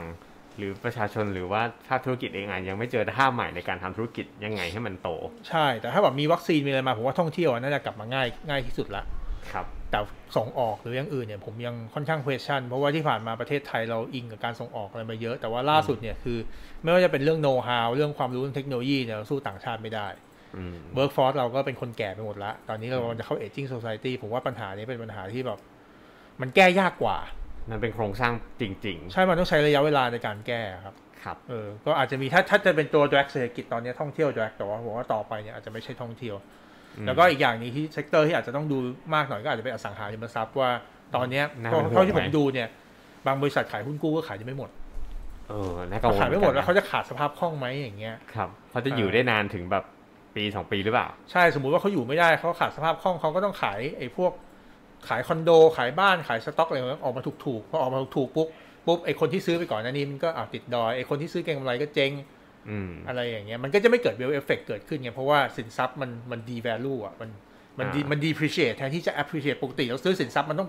มันต้องเพิ่มขึ้น เราหวังว่าในอนาคตยิ่ง อ่ายิ่ ยิ่งถือนานยิ่งยิ่งยิ่งแพง มูล ยิ่ง ค่าเพิ่ม รดี ขึ้น คนที่ซื้อไปก็ได้กำไรได้กำไรเขาก็เอาเงินนั้นมามาใช้จ่ายหมุนเวียนในอีโคโนมีแต่ถ้าเกิดว่าซื้อปุ๊บขาดทุนซื้อปุ๊บขาดทุนซื้อปุ๊บขาดทุน เงินใช้จ่ายก็น้อยลง เงิ น้ น อย ใช้ ลง จ่ายมันก็จะลดลงเรื่อยๆมันก็จะเป็นวิกเชียสไซเคิลคือเป็นไซเคิล วงจร เป็นว อุ ง บาท จรอุบาทที่แบบว่ามันมันถดถอยไปเรื่อย อืม ๆนะครับเพราะฉะนั้น